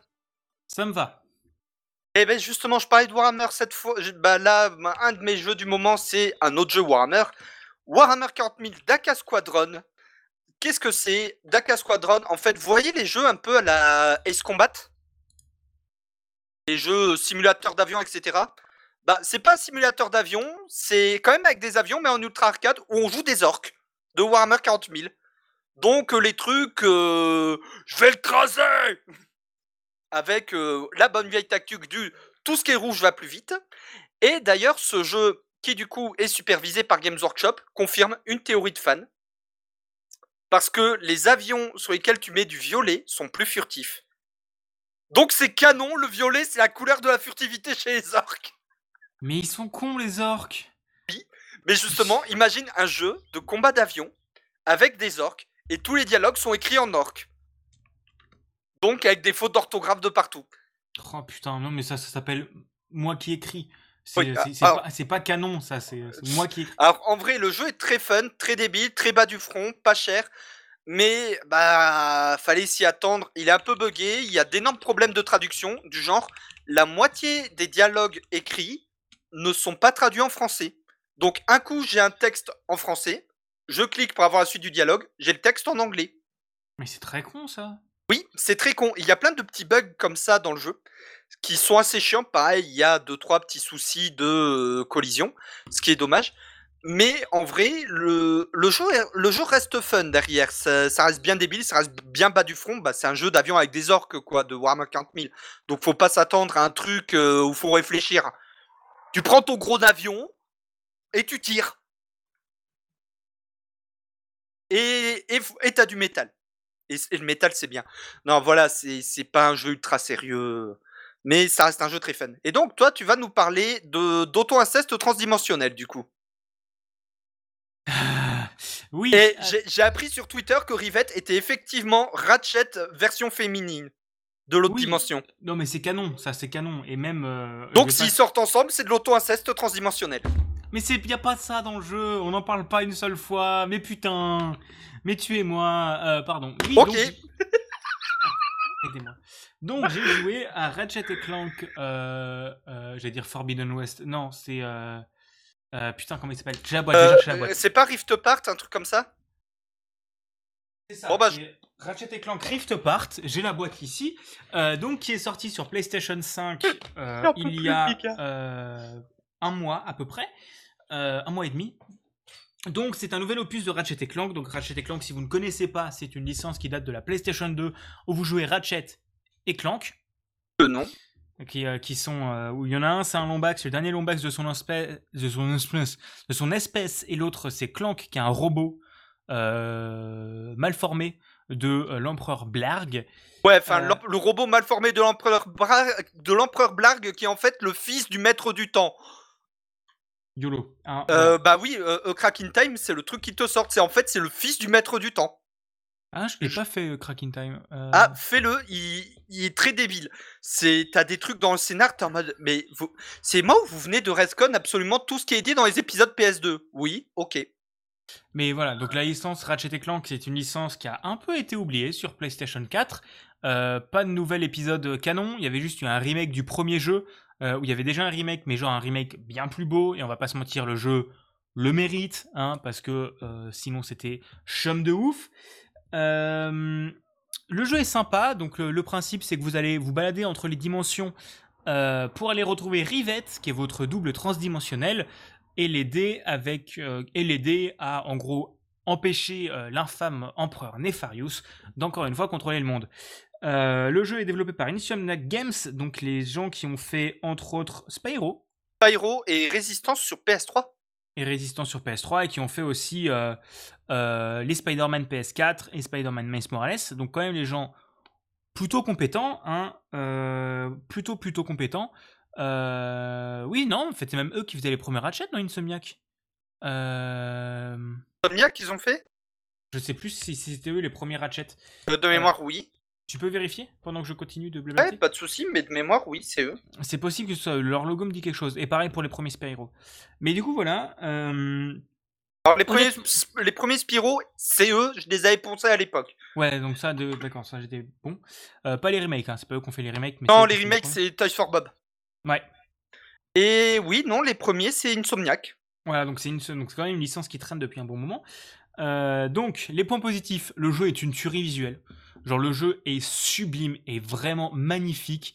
Euh, genre, ça va être chelou, hein, mais euh, les textures des poils sont. J'avais jamais vu rien vu d'aussi beau, vraiment, honnêtement. Euh, que dire de plus? Les temps de chargement, grâce au super SSD magique de la PS5, ça fait zizir. Ça fait zizir de changer d'un bout à l'autre de la map sans temps de chargement. Bon, j'ai eu un beau bug. J'ai eu un beau bug où en gros le terrain n'a pas chargé. Parce que pourquoi pas, c'était vraiment rigolo. Mais autrement, voilà, il n'y a pas plus de bugs que ça. Euh, enfin, j'en ai pas remarqué à part ce, bug-là, mais voilà. L'histoire est sympa, même si un peu convenue, mais sympatoche quand même. Les dialogues sont rigolos. Euh, Rivette est absolument choupette sur 20. Euh, et surtout, il y a des belles références à WandaVision dans la com du jeu, donc ça, ça me fait extrêmement plaisir. Qu'est-ce qu'il y a d'autre à dire? Le jeu est cool. Bon, je l'ai trouvé un peu court. Euh, je l'ai fini 20... Enfin, je un peu court. Je l'ai fini à 25 heures sans trop faire de contenu secondaire. Les planètes sont cool, mais euh, tu reviens souvent dans les mêmes, malheureusement. Enfin, t'en as quand même pas mal, mais tu reviens quand même un peu dans les mêmes. Et, euh, et ouais, le gameplay, les armes sont pas forcément tout ultra variées. Genre, j'ai fait le jeu avec genre 5 armes, 5 ou 6 armes. Euh, j'ai pas encore trouvé le telt, donc ça c'est dommage, euh, c'est- quand même assez dommage. Euh, mais tout le délire autour des deux dimensions est, très très très sympa. Voilà. Je vais pas rentrer plus dans le, jeu- dans le jeu que ça, donc c'est un jeu que j'ai pris beaucoup de plaisir à faire, que je suis très content. Je vous en parlerai après dans mon histoire et la PlayStation 5 sur pourquoi j'ai ce jeu précisément et pourquoi il y a écrit ne peut être vendu séparément sur ma boîte du jeu. Et en attendant, euh, on va laisser Buda encore reparler d'un jeu de caca. Voilà, alors les noobs, du coup, comme je l'avais crowdfundé à hauteur de 30 euros, j'ai testé le jeu. Donc, je vous les ai lus tout à l'heure, euh, là, une review sur Steam qu'on m'a envoyée qui m'a juste vendu du rêve. Maintenant, je vais vous donner ma review personnelle en tant que Buda. Euh, alors, le jeu, comment dire? Déjà, de base, je ne suis pas un grand fan de JRPG, mais le côté JRPG de l'époque 16 bits, ça me tentait parce que ça fait partie des seuls JRPG que j'aime bien. Le problème, parce que évidemment, hey, vous doutez bien que ça pouvait pas être aussi simple que ça.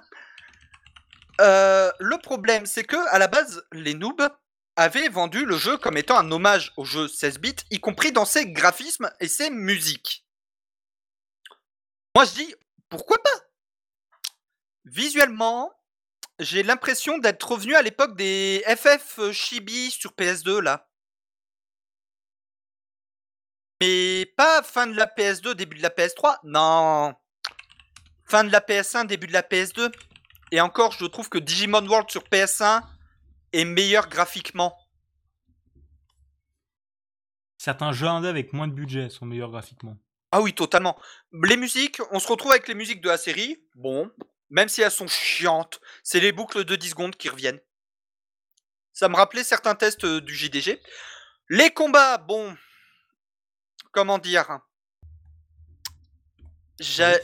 Non, c'est pas que c'est pas ouf, c'est que j'ai vu, c'est que quand j'étais petit, j'ai pensé des jeux plus difficiles en... sans réfléchir. Là, je prends même plus le temps de, les de réfléchir. Mes combats, sauf contre quelques boss ou des combats contre des vagues de mobs, durent moins d'un tour. Il y a que les combats de boss ou contre les vagues de mobs que du coup je peux pas faire euh, 10 vagues de mobs en un seul tour. Normal. Euh, les combats durent moins d'un tour. Tellement je me fais chier. Genre j'ai 15 milliards de potions de soins et de mana parce que j'en ai pas claqué une seule. Tellement le jeu est simple. T'as fini le jeu ou t'as fait juste le début? J'ai pas encore fini, là j'en suis à l'île des pirates. Euh, en gros, j'ai, en gros, j'ai atteint le niveau 20, mais en gros, l'île des pirates, t'es censé être niveau 15 quand tu es dessus. Quand tu, enfin, 16-17 quand tu finis l'île des pirates. Sauf qu'en fait, le jeu est tellement facile et les mobs sont tellement cons qu'ils te sautent dessus dès qu'ils te voient à des kilomètres. Et les combats sont tellement faciles que du coup, bah, vu que c'est des non-combats au final, j'ai gagné tellement d'XP que je suis déjà niveau 20. Ensuite, t'es capé parce que t'as la Galamadria Bouillac. Ah oui, c'est vrai qu'il faut faire la tour Galamatria Bouillac entre les deux. Et les dialogues, les dialogues écrits, concrètement, j'ai l'impression de lire une fanfic écrite par une gamine de 12 ans. Alors que pourtant, genre honnêtement, Fabien Fournier est pas mauvais en écriture. Hein. Bah, en fait, il y a des persos qui sont relativement bien écrits dans leur dialogue. Je pense par exemple au trio euh, Fantôme, Saphir, Ruby. Eux, ils sont relativement bien écrits. Donc Fabien Fournier, euh, Pétulia et. La femme de d'Omega Zen. Voilà, je sais plus son, son nom non plus, je suis désolé. Voilà, enfin bref. Euh, Quelques-uns des persos principaux de la série Noob, eux, ils sont relativement bien écrits. Par contre, tous les persos créés pour le jeu et tous les PNJ d'ambiance, euh, je. Comment dire? Comment dire? Euh, À 12 ans, on me demandait de faire une rédaction en français. Je suis sûr que c'était pas aussi mal écrit. Mm, J'ai vu certaines vannes sur Twitter passer euh, sur la famille française, là, en mode euh, Oh là là, les jeux vidéo, c'est japonaiserie. Putain. Alors, je t'explique. Tous les pen, tous les comme ça s'appellent citadins. J'hésite à modder le jeu pour ajouter de ces grands morts. Parigo de merde. Voilà, euh, voilà. J'hésite à rajouter un de ces grands morts. Oui, je suis un grand fan de même décentralisé parce que c'est juste, enfin, les PNJ citadins comme ils disent. J'ai rarement vu des PNJ avec des dialogues, mais c'est pire que dans Skyrim où le garde à chaque fois qu'on lui parle, c'est avant j'étais aventuré comme toi, puis j'ai pris une flèche dans le genou. C'est un niveau encore plus bas que ça. Ouais. Ouais, je pense que je vais pas forcément y jouer, hein, parce que moi déjà les combats au tour par tour ça me fait yesh, alors bon... euh, Et donc euh, toi, tu vas nous parler de Returnal justement. Je voulais juste parler vite fait sur Noob, pendant qu'il y a les chiens de- devant de chez moi qui sont en train de péter un câble. hein. Il y a des combats de chiens clandestins chez moi, hein, je, je rigole, c'est pas vrai. Euh, ou je suis pas au courant. Euh, non, Noob, en fait, déjà, faut pour revenir sur cette histoire du budget, on peut sortir l'argument de ils ont eu genre un million. Bon, déjà, on a vu qu'ils ont eu genre, je pense, 300 ou 400 balles. Euh, 300 ou 400 000 balles. Sur, euh, pour le jeu. Ah oui, un point où ils ont merdé, c'est qu'ils ont pris des gars qui sortaient tout juste d'école Oui. pour ça. Oui, aussi. Et euh, par rapport aux ambitions qu'ils avaient, non, non.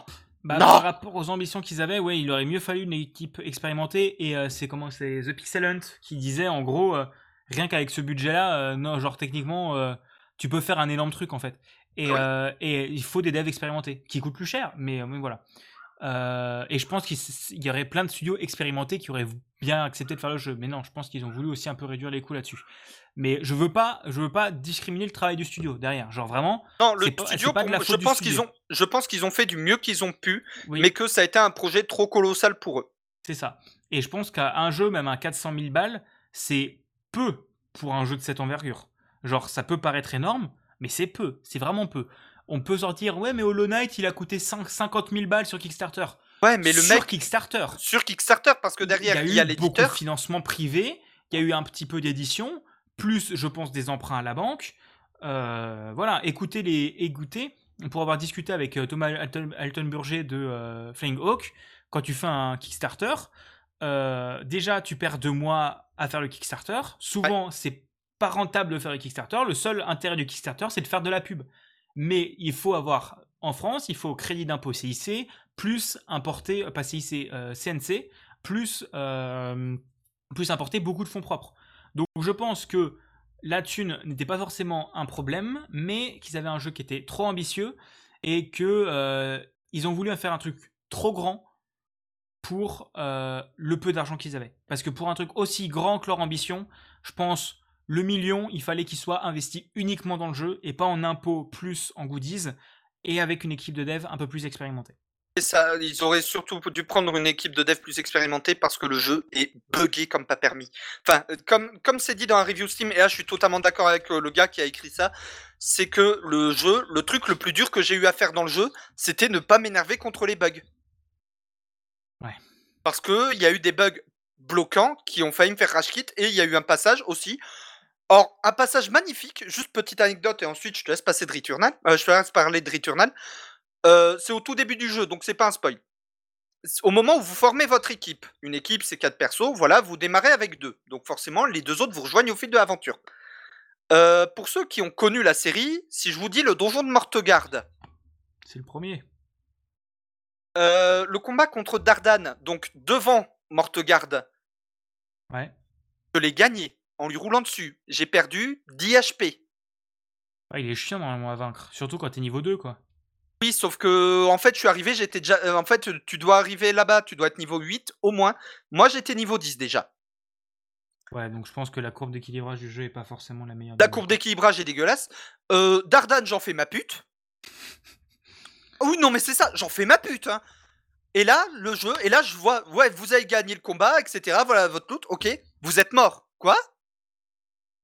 En fait, euh, dans le scénar, on est censé perdre ce combat. Et Oh, c'est à ce moment-là que la quatrième perso arrive et reste le groupe. Et là, moi, j'ai haussé un sourcil, j'étais en mode. Comment ça, je suis mort? Parce qu'en fait, il dit même pas vous êtes mort. Il montre les spectres qui s'engueulent. Et là, j'étais en mode. Mais j'ai gagné le combat. Putain, mais autant il y a moyen de faire des missions où tu meurs forcément, genre ça Oui, existe. Mais surtout, il y a ça. fait. Mais surtout, il y a ça une demi-heure avant où tu affrontes euh, Dark Avenger le PK. Et où il te one shot. Donc là, c'est legit que tu crèves et que tu deviennes un spectre.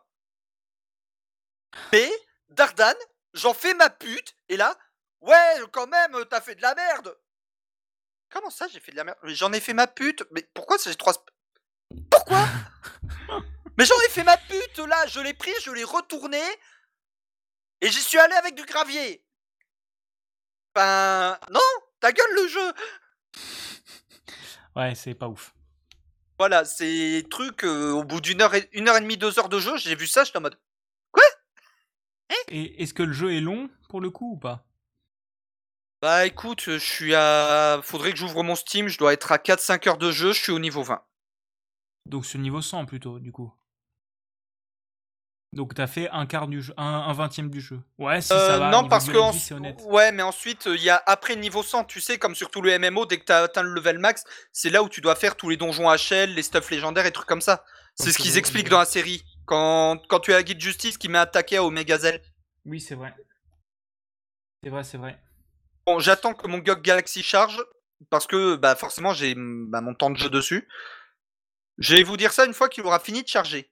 Et donc en attendant, je vais enchaîner sur Returnal, je pense. Donc moi j'ai joué à Returnal, autrement, hein. comme je vous avais dit, j'ai une PlayStation 5, donc j'ai joué à des jeux PlayStation 5. Euh, donc Returnal, j'en ai parlé avant, développé par Housemark. Et bah c'est un putain de bon jeu. Genre vraiment, c'est un roguelite triple A. Donc roguelite, hein, pas roguelite, maintenant je connais la différence. Euh, donc maintenant je fais la différence. Merci Euh. les jeu. Parce que je suis un enculé. Euh, Non, parce que les deux podcasteurs qui ont fait les généales au jeu pour expliquer ce que c'est un roguelite sont des gars super. Voilà, euh, c'est nous, hein, pour info, c'est nous. Donc Returnal, c'est un roguelite où en gros le principe c'est que tu joues Selene qui se crache sur la planète Atropos. Et à chaque fois que tu crèves, tu recommences. Donc là, tu peux dire, ouais, c'est cool, c'est un roguelite. Ouais, mais en fait, c'est dans le scénario. Genre, euh, c'est vraiment, ça parle de cycle. Et tu trouves dans le jeu des, euh, des audiologues où tu vas pouvoir entendre Selene d'un précédent cycle qui va râler sur des trucs, qui va parler de trucs que tu découvres et tout ça. Euh, le jeu est une tuerie visuelle, encore une fois. Genre vraiment, j'ai pas l'habitude de m'a- m'apesantir sur, la sur les jeux visuellement. Oh putain, tu l'as sans la next-gen. hein. Le ray tracing, euh, les, textures euh, haute définition, la luminosité. Et encore, j'ai un écran de merde. Mais putain, c'est sublime. Euh, c'est aussi le jeu qui m'a le plus bluffé sur les gâchettes adaptatives de la PlayStation 5. Donc pour ceux qui ne le savent pas, la PlayStation 5 a deux gâchettes adaptatives où en gros la dureté est pas forcément la même partout. Eh bien, le principe c'est qu'avec ta gâchette de gauche, tu appuies un peu, tu as le tir principal de l'arme, tu appuies à fond. Donc tu as un petit clic comme sur la GameCube. Euh, ça fait le tir secondaire. Le jeu c'est un TPS un petit peu bullet L, donc par moment c'est vraiment du bullet L. Le jeu est difficile, mais pas euh, connard. Genre, t'as vraiment des vrais moments de difficulté, mais c'est pas de la difficulté méchante. C'est pas genre Dark Souls. C'est, euh, tu vas te faire retourner par un monstre. Bah oui, mais c'est juste que t'as pas encore réussi à le doser. Mais c'est pas genre tu rages pas. Enfin, un peu, mais pas trop. Genre vraiment, c'est legit. Niveau difficulté, c'est legit. La courbe de difficulté est propre. Euh, tu garderas. Pas comme les noobs. C'est- 7 heures de jeu. elle est drôle, elle est drôle. 7 heures de jeu, mais c'est parce que j'ai pris mon temps. Oh putain, elle est... Euh, Et qu'il y a un moment, en fait, j'avais AFK pendant 2 heures. Ah oui, donc 5 heures, ok. Et, euh, et voilà, donc t'as plein d'ennemis, t'as des bullets dans tous les sens, et tu vois bien les différents types de bouboules qui te foncent dessus. Euh, J'ai actuellement exploré trois zones, je crois qu'il y en a 5 en tout. Je coince au boss de la troisième zone, malheureusement, hein, c'est haché pour moi, mais voilà. Euh, ce que je peux dire en point négatif du jeu, parce qu'il y en a quand même un petit, je trouve, maintenant que je trouve plus si chiant qu'au début, c'est que tu ne peux pas sauvegarder pendant les runs. Donc tu éteins ta console, tu recommences la run. Euh, donc c'est un choix, mais ça peut un peu casser les couilles. Du genre, tu es en train de manger, tu dois partir, bah t'as pas ta sauvegarde, tu peux pas continuer ta run, tu recommenceras forcément. Euh, en sachant que les runs sont plutôt longues, mais d'un autre côté, point positif, les zones, la zone 2 et 3 sont reliées à la zone 1 depuis, avec des passages, en gros.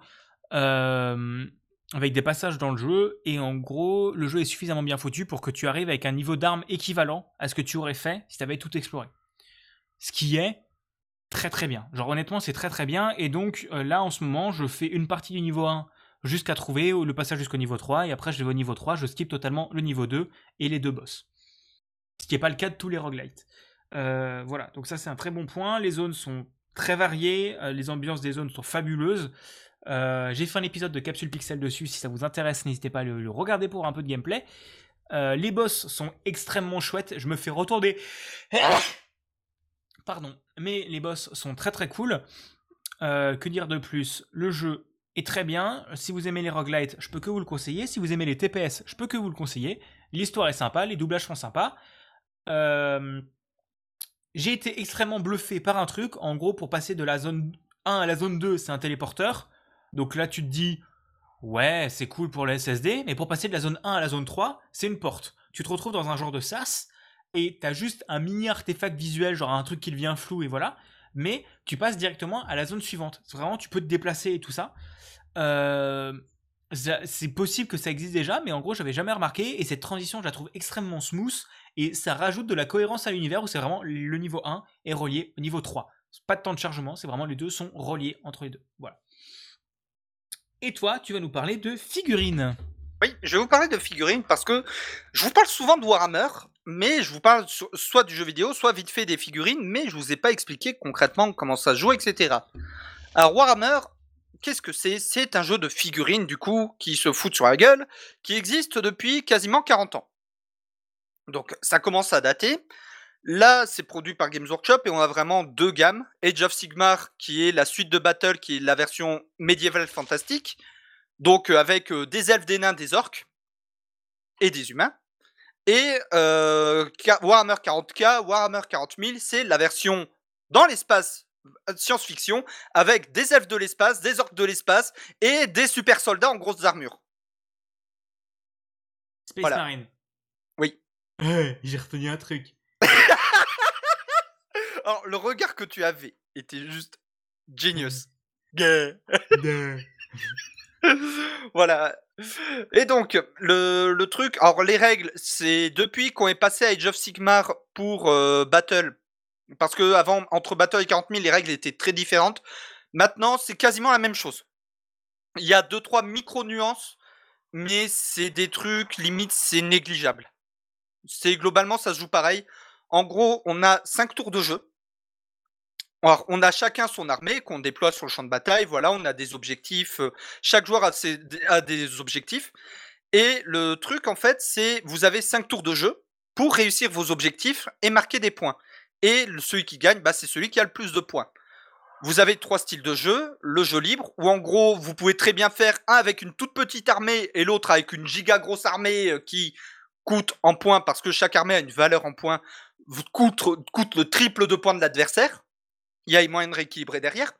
Il y a ce qu'on appelle le jeu égal, où en gros, c'est un petit peu le mode compétitif en tournoi. Et il y a le jeu narratif, où en gros, c'est, comme j'expliquais tout à l'heure, en mode campagne de JDR mais avec des armées de figues. Et concrètement, vous avez du coup ces cinq tours de jeu pour accomplir vos objectifs. Des fois, ça peut être sécuriser des, des, points sur le champ de bataille, ça peut être buter le chef d'armée en face, ça peut être survivre à un siège. En jeu libre et en jeu narratif, il existe des maps, parce que du coup, on a des maps avec le terrain, où concrètement, c'est survivre un... Il faut que je tienne cinq tours dans un siège si à la fin des 5 tours j'ai encore des unités, j'ai gagné la bataille. Par contre, c'est le truc, voilà, moi je vais avoir 10, 10, figurines, et en face, par exemple, je joue contre Bigaston, il m'assiège, moi j'ai juste 10 figurines sur le terrain, Bigaston il va en aligner 200. Vraiment le côté survie. Et euh, le principe, du coup, de tout ça, c'est que on donne vie un petit peu à nos armées. Et euh, c'est pas des figues qu'on reçoit déjà montées et peintes comme avec euh, comment il s'appelait déjà? Aeroscape, édité par Hasbro, qui était sorti il y a 20 ans. J'ai pas. En fait, c'était la tentative d'Hasbro d'entrer dans le wargame à l'époque. Là, c'est on a les figues euh, pas montées et pas peintes. Et donc, c'est vraiment on customise nos figurines. C'est long et chiant. Pour ceux qui trouvent ça chiant, c'est long déjà. Chiant, perso, j'aime bien. Ensuite, ça, ça dépend des goûts de chacun. Par exemple, Bigaston, ça peut peut-être l'emmerder. Il va faire euh, Tiens, Buda, tu peux me les peindre s'il te plaît? Si j'en achète un jour, ça risque de faire comme ça. hein. Non, mais je sais, Bronx, que c'est pas chiant. Perso, je m'éclate. Et pourtant, je ne supporte pas de tenir un crayon ou un pinceau en temps normal. C'est dire à quel point je m'éclate. Euh, et voilà, Bronx intervient quand même pile quand je parle de figurines. hein. Moi, je dis, c'est, il a senti le sens du figuriniste. ouais, c'est ça. En vrai, en vrai, ça me repose. C'est ça, Bronx. Ah oui, là, Bigasson est en train de m'imaginer calme et reposé. Pas possible. Messieurs, dames, c'est pas possible. Ça, je refuse d'y croire. Non, en vrai, ça me calme. Euh, Bon, ça m'arrive de m'entailler le doigt comme un con avec le scalpel en dégrappant mes figues, mais ça, c'est parce que je suis un boulet. Euh, et du coup, voilà, c'est vous avez le choix entre les deux jeux, vu que les systèmes, vu que c'est quasiment le même gameplay maintenant, ça change plus grand chose. Mais ça reste une activité que je conseille. Le seul problème, c'est que ça coûte des sous, parce que Games Workshop, c'est des gros enculés. Mais ça, c'est un autre débat sur lequel j'entrerai volontiers sur Discord ou Twitter. C'est vrai. Par contre, ça coûte un rein. Les, figues, ben là, la boîte Dominion, c'est 60 figues, plus le livre de règles, plus les, les fiches, c'est 150 euros. Mais derrière, pour monter, assembler et peindre les figues, il faut pince, cutter, colle. On va rajouter 20 euros. Si on prend des trucs pas Ophi Games Workshop. Si c'est du Ophi Games Workshop, on rajoute 60 euros. Et ensuite, il faut rajouter tout le matos de peinture pour peindre les figues, pour les faire les plus jolies possibles. Et pareil, les peintures Games Workshop, euh, ben là, rien qu'en peinture, je dois en avoir pour. euh, en peinture Games Workshop, je dois en avoir pour Cher. 40 ou 50 euros de peinture. Cher. Voilà. Donc, un bon moyen que je vous conseille pour découvrir le hobby, c'est que sur Games Workshop, en fait, euh, il existe des petits. Voilà, merci Bronx. Trop cher. Vive Army Painter. Surtout que Army Painter, ils font des pinceaux pour les gens comme moi qui ont des problèmes neuromusculaires aux mains. Désolé, mais pour moi, c'est la vie, ce genre de truc. Euh, Games Workshop, ils ont fait un truc que je trouve très sympa. En gros, pour une trentaine, soit vous prenez le truc à 30 euros, vous avez 6 pots de peinture, un pinceau et 3 figues à peindre pour vraiment découvrir le truc. Alors bon, par contre, faut quand même les assembler soi-même et les découper. Soit euh, le... Putain, je le trouve plus, le livre. En gros, ils avaient fait un espèce de petit livre là, Découvrir le hobby, où vraiment ils expliquent les bases avec des tutos de peinture et tout. C'est sympa que- ça. Ouais, que j'ai hésité à l'acheter, sauf que je me suis. Voilà, c'est ça. Comment débuter à Warhammer 40 000 Ils l'ont pas fait pour Age of Sigmar, mais ils l'ont fait pour 40 000. Ah oui, non, ça, je suis d'accord, Bronx. Le pinceau, le euh, Games des, des boîtes euh, apprend à peindre son est naze. En gros, c'est un truc à 12 euros. C'est deux figues un et un fascicule. Par contre, faut choper le pinceau et les peintures à côté, où ils expliquent un petit peu les bases de Warhammer 40 000 avec des tutos de peinture et tout. Et c'est, ça permet vraiment pour 12 euros de voir, faire, voilà, est-ce que ça peut me plaire? Et depuis quelques années, Games Workshop a enfin arrêté d'être con. Ils ont enfin arrêté de faire que des boîtes de démarrage à 200 balles. Pour ceux aussi qui veulent découvrir la partie plus jeu en lui-même, sans se concentrer sur la peinture, mais vraiment que le jeu. Ils ont fait des boîtes à 40 euros. Voilà, c'est 40 euros.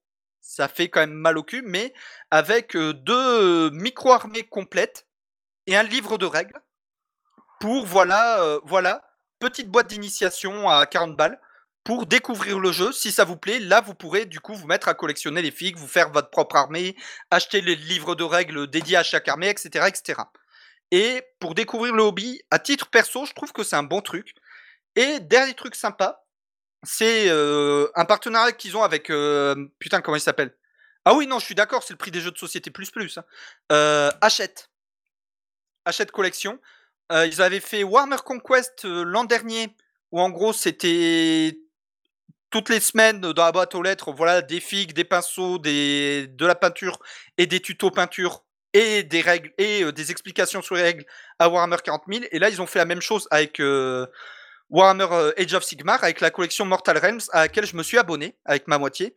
Et tout à l'heure, on a fait une partie d'initiation. Je lui ai fait une partie d'initiation à Age of Sigmar comme ça avec les figues qu'on avait reçues euh, par la poste via Hachette. Et pour le coup, ça permet bah, d'avoir euh, toute la collection complète. Euh, elle, coûte, elle coûte cher. Elle coûte dans les 800 euros la collection complète. Par contre, avec ces 800 euros, vous avez l'équivalent de presque 2000 euros de matos. Honnête. Voilà, c'est honnête. voilà, bah c'est le truc. Par exemple, c'est ce que j'expliquais euh, à, Aina. euh, voilà, tu vois, ce numéro a coûté 10 balles. Ouais. L- Rien qu'en figues, il y en a pour 30. Il y en a, c'est une boîte à 30 balles pour les figues. Et le pot de peinture coûte 5 balles. Ah, c'est honnête. Voilà, c'est c'est plus qu'honnête. Enfin, ça, ça rentabilise très vite. Donc voilà, c'est ça y est, j'ai enfin fait ma, petite partie explication sur Warhammer. Si vous voulez en débattre, euh, discuter, dé- débattre par rapport aux règles, vous vous avez mon Twitter, @budakin, et n'hésitez pas à venir me MP sur Discord. Ou pour ceux qui ont mon Facebook perso, je pense à toi, Bronx. Tu sais très bien que je peux en discuter quand tu veux. Ah, j'espère qu'ils vont faire la même chose pour Star Wars Légion chez Altaïa. Et donc maintenant qu'on a fini de parler de jeux, on va parler du coup de séries et de films avec le quoi qu'on a maté. Jingle à venir.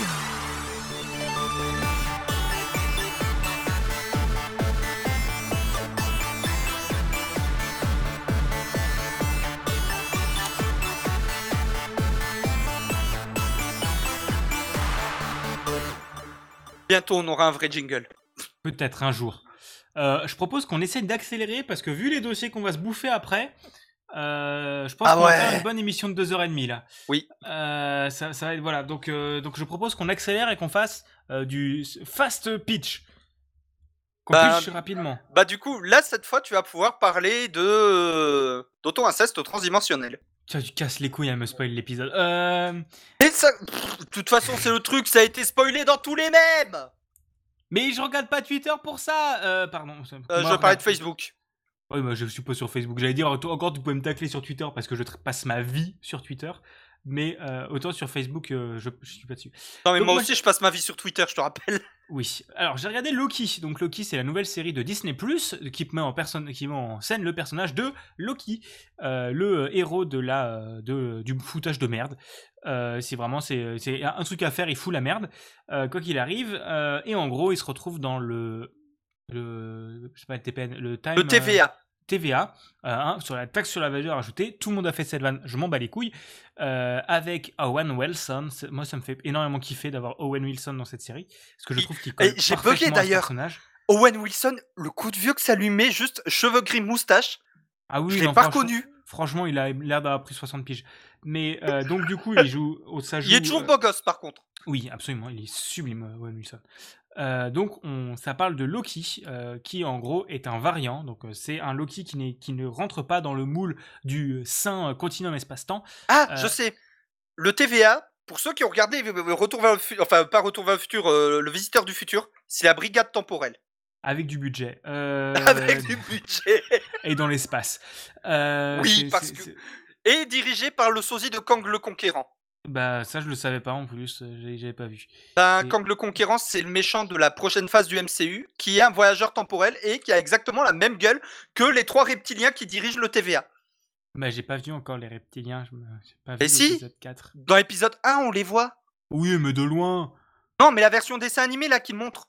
Kang, dans les comics, a la même gueule qu'eux. Ah bah possible. Bref, je, je lis pas les comics. Du coup voilà, Euh, speed, speed, speed. Euh, du coup Loki c'est vachement bien. Euh, la série est très très cool, elle est bien écrite, elle est rigolote. J'ai préféré WandaVision parce que je trouve les effets spéciaux mieux foutus et j'aime énormément le personnage de Wanda Maximoff. Putain, j'ai retenu son nom. Je deviens, je deviens fan de Marvel à l'aide. La série est super cool, on va pas vous spoil. Euh, donc il parle d'inceste transdimensionnel. On va pas vous spoil plus que ça. Pourquoi Mais euh, c'est vachement Auto-inceste. auto-inceste. mais, euh, voilà, c'est vachement bien. La série est cool. Elle est sur Disney c'est 5 épisodes d'environ une heure. Euh, Ah, seulement 5 épisodes? Je crois que ça va faire 5 épisodes, ouais. Donc il reste encore un épisode à sortir. Il y a 4 épisodes qui sont déjà sortis. Donc à partir de mercredi, vous aurez tous les épisodes. Le seul petit désavantage que je vois, c'est que les effets spéciaux sont nuls à chier. Euh, enfin, non, pas nuls à chier, mais je les trouve extrêmement dégueulasses. Euh, Ouais, bah ils sont. ils- Ça fait un peu Doctor Who dans les faits. Bah, j'ai pas regardé Doctor Who, mais ça fait surtout. euh, c'est pas propre, quoi. Bah, où tu moi, ça, me fait penser à Doctor Who. Je suis un grand fan de cette série. Justement, ça m'a fait penser à ça. Bah, peut-être, mais là, genre, vraiment, les effets spéciaux, en fait, pour qu'un effet spéciaux fasse vrai, il faut que t'aies un petit peu de décor réel, mais on a l'impression que là, ils s'en foutent, ils tournent tout sur fond vert, ils font tout en numérique, donc t'as un peu l'impression de voir des gens euh, jouer sur fond vert. Voilà, et c'est un peu mal foutu, malheureusement. Mais les décors en intérieur sont très beaux, mais à partir du moment où il y a trop de 3D, ça fait toc. Mais les décors en intérieur sont sublimes, hein, je trouve ça très très beau. Voilà, et toi, tu as regardé ma série préférée, hein, on va pas se mentir. Oui, voilà. Bah en fait, euh, hier avec Aina, on savait pas quoi se mater. Et là, euh, moi, j'étais en train de monter des figues et de m'entailler les doigts. Et Aina a fait, tiens, je vais me mater The Good Place. Et du coup, on s'est refait toute la première saison euh, à la suite hier soir. Alors, The Good Place, il faut peut-être présenter ce que c'est. The Good Place, faut présenter ce que c'est. Du coup, The Good Place, c'est quoi? C'est une petite série sur Netflix où on suit Eleanor Shellstrop, une jeune fille jouée par euh, Kristen Bell, qui est fortement mignonne. Pardon. Euh, D'ailleurs, l'actrice qui joue Tani va jouer dans She-Hulk. Elle joue le rôle de la méchante. Ah oh, Oh. Ça va être drôle ça. voilà. Euh, et du coup, euh, The Good Place, c'est quoi? Bah, On suit Eleanor Shellstrop qui est morte. Genre, la série commence. Tout va bien, ne vous inquiétez pas. Bonjour Eleanor, vous êtes morte. Hum, Je panique. Voilà. euh, et du coup, je suis où? Je suis au paradis, en enfer. Alors en fait, il n'y a pas de paradis ou d'enfer, mais vous êtes au bon endroit.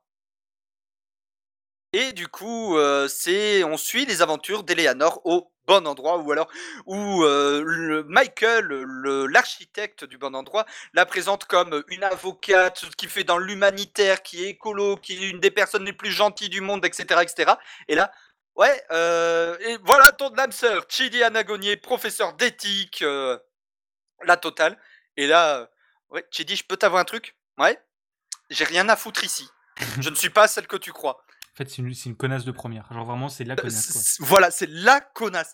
Et du coup, bah, le petit délire, c'est du coup, on va la suivre euh, dans tout ça avec euh, Tani Al-Jamil, qui est euh, une riche héritière qui, pareil, fait dans l'humanitaire, et Jan Yu, le meilleur des persos, qui est un moine bouddhiste qui a fait euh, de silence. Oui. C'est bien, tu as pas spoil. Mais Jan Yu, c'est mon perso préféré. Mais il est formidable. Mais t'as vu la suite ou t'as vu que la première saison? J'ai vu, les trois premi- j'ai vu les trois premières saisons, là, j'ai décroché à la quatrième. Ah, pourtant, c'est parmi la meilleure, je trouve. J'ai pas du tout aimé. Bah, La façon dont ils ont relancé en fait à la quatrième, j'ai pas du tout aimé, j'ai décroché. Bah, les premiers épisodes sont pas les plus intéressants, mais à partir du sixième épisode, un truc comme ça, ça devient vraiment super cool. Et la Ouais. fin est géniale. Mais du coup, ouais, c'est une super série et euh, vraiment, c'est ma série doudou. hein. C'est quand j'ai besoin de regarder quelque chose et que je sais pas Ah. regarder. Et, et je tiens juste à dire un truc. S'il y a méchante Janet qui se pointe, tu dis oui, madame. Ah, plutôt goût de Janet, hein, perso, hein, on va pas se mentir, mais. euh, Oh, boss. Tani. Mmh, Éléonore. Voilà. Oh, putain, on est beauf. Allez, euh, Et merci pour le host Release TV. Et donc, du coup, toi, tu vas nous parler de Raya et le dernier dragon. bah, c'est bien, t'as loupé un film, mais c'est pas grave. Euh, Hein? Il y en a un à gauche. Ah, Lucas, j'avais pas vu. Bon, Donc- tu, tu vas nous parler de Lucas. Oui, non, je suis très, dans un très grand mood. Loki, Lucas, Loki, Lucas. Bon, hein, euh, voilà. Euh, voilà, hein. Euh, voilà, je suis dans un très grand mood. Bah, je vais enchaîner les deux, hein, comme ça après, je- j'enchaîne les deux rapidement. Loki et Lucas. Lucas, non, pardon, Loki, j'ai déjà dit. Lucas, c'est le dernier film de Pixar, sorti exclusivement sur Disney, hein, parce que les salles étaient fermées. Euh, c'est en gros l'histoire de monstres marins qui, euh, de monstres marins qui vivent en Italie et qui montent à la surface de gosses qui se disent on veut un Vespa. Voilà, c'est ça le plot de base. Et en gros, toute l'histoire, ça tourne autour de gagner une course pour avoir de la thune pour acheter un Vespa. Voilà. L'histoire est euh, sympatoche, genre vraiment l'histoire est vraiment feel good. Ça fait partie des, des Pixar et des Disney qui te donnent pas envie de te tirer une balle, donc c'est une très bonne nouvelle parce que la plupart des Disney, euh, tu finis en larmes à la fin. Euh, là, l'histoire est super belle, les animations sont très très très très chouettes, tout l'univers est super cool et les, les animations en général sont vraiment chouettes et c'est vraiment un Disney, un Pixar feel good que je peux que vous recommander à regarder avec vos enfants si vous en avez ou tout seul parce que c'est un excellent film. Euh, voilà, Euh, c'est très très bien. Et donc j'enchaîne avec Raya et le dernier dragon, qui est le dernier film de Disney en exclusivité sur Disney+. Euh, où Moi, j'ai gros- envie de dire, lui, par contre, il a sauté une série. Euh, Oui, non, mais c'est ce que j'ai dit. J'enchaîne les deux, comme ça après tu parles Ah de ta série et après euh, comme ça on, on- on file, on file. Et t'as vu, j'ai un cerveau, j'ai un peu et, et beaucoup. Euh, et donc en gros, Raya et le dernier dragon, c'est euh, le dernier Disney où ça parle de Raya, qui est une héroïne qui, euh, qu'est-ce qu'elle, qu'est-ce qu'il fout ce con? Bah, on file. Du coup, il y a un fil. Oh putain, ça, euh, Pour nos auditeurs qui, du coup, n'ont pas vu le live ni la vidéo sur YouTube, j'ai juste sorti le fil de ma manette de Xbox euh, à l'écran. Parce que avec Bigaston, on se montre nos deux webcams pour dire de la merde et se faire des fucks. Oui, mais ça c'est rigolo. Et du coup, Raya et le dernier dragon, j'arrive dessus, ça parle de l'histoire de Raya qui se, retrouve. euh, en fait, c'est une, histoire qui est basée autour des dragons, sauf qu'il y a eu une- un énorme bordel. Il y a eu la peste noire ou le Covid-19 qui a en gros transformé tous les gens en, pierre. Euh, a même pas ri à. Euh, et en gros, t'avais les dragons qui ont permis de sauver le monde en se sacrifiant. Et euh, là, le dernier dragon, c'est Sisu, euh, qui a réussi à sauver le monde, mais les dragons étaient disparus. Donc, euh, reste sur Terre qu'une seule pierre qui euh, contient les pouvoirs des derniers dragons et qui est maintenue par Cœur du Dragon. Et tous les autres, qu'est-ce qu'ils se disent? On veut le caillou, parce que quand il y a un caillou qui brille, qu'est-ce qu'ils font les humains? On veut le caillou, hein, c'est comme le Congo. Donc ils se battent, ils se foutent sur la gueule, et là, le Covid-19 est reparti pour une deuxième vague, euh, 500 ans après la première. Euh, et l'histoire, ça se passe, c'est Raya qui essaye d'aller réparer ses conneries en aidant, en retrouvant les pierres pour sauver les dragons. Et, euh, et c'est super bien. Encore une fois, l'animation est très chouette, les doublages sont très drôles, très bons. Il y a eu un ou deux moments que j'ai trouvé un peu gênants, mais bon, c'est comme ça, souvent les Disney et tout ça. Mais euh, les vannes sont très très bonnes, les animations sont extrêmement drôles, encore une fois, sont très très belles. Et lui, il m'a failli me faire tirer une petite larme. Euh, L'histoire, et euh, c'est un peu grâce au pouvoir de l'amitié. Au début, ça commence en mode Oh putain, encore un Disney qui parle de ça. Euh, ou Mais t'es putain de conne, mais c'était sûr Mais ça enchaîne ensuite avec une belle histoire sympathique qui, qui, ni trop longue ni trop courte, qui est juste ce qu'il faut et qui arrive à vraiment vous tirer un petit peu les larmes par moment. C'est pas non plus à se tirer une balle, mais, mais c'est petite larme. Voilà.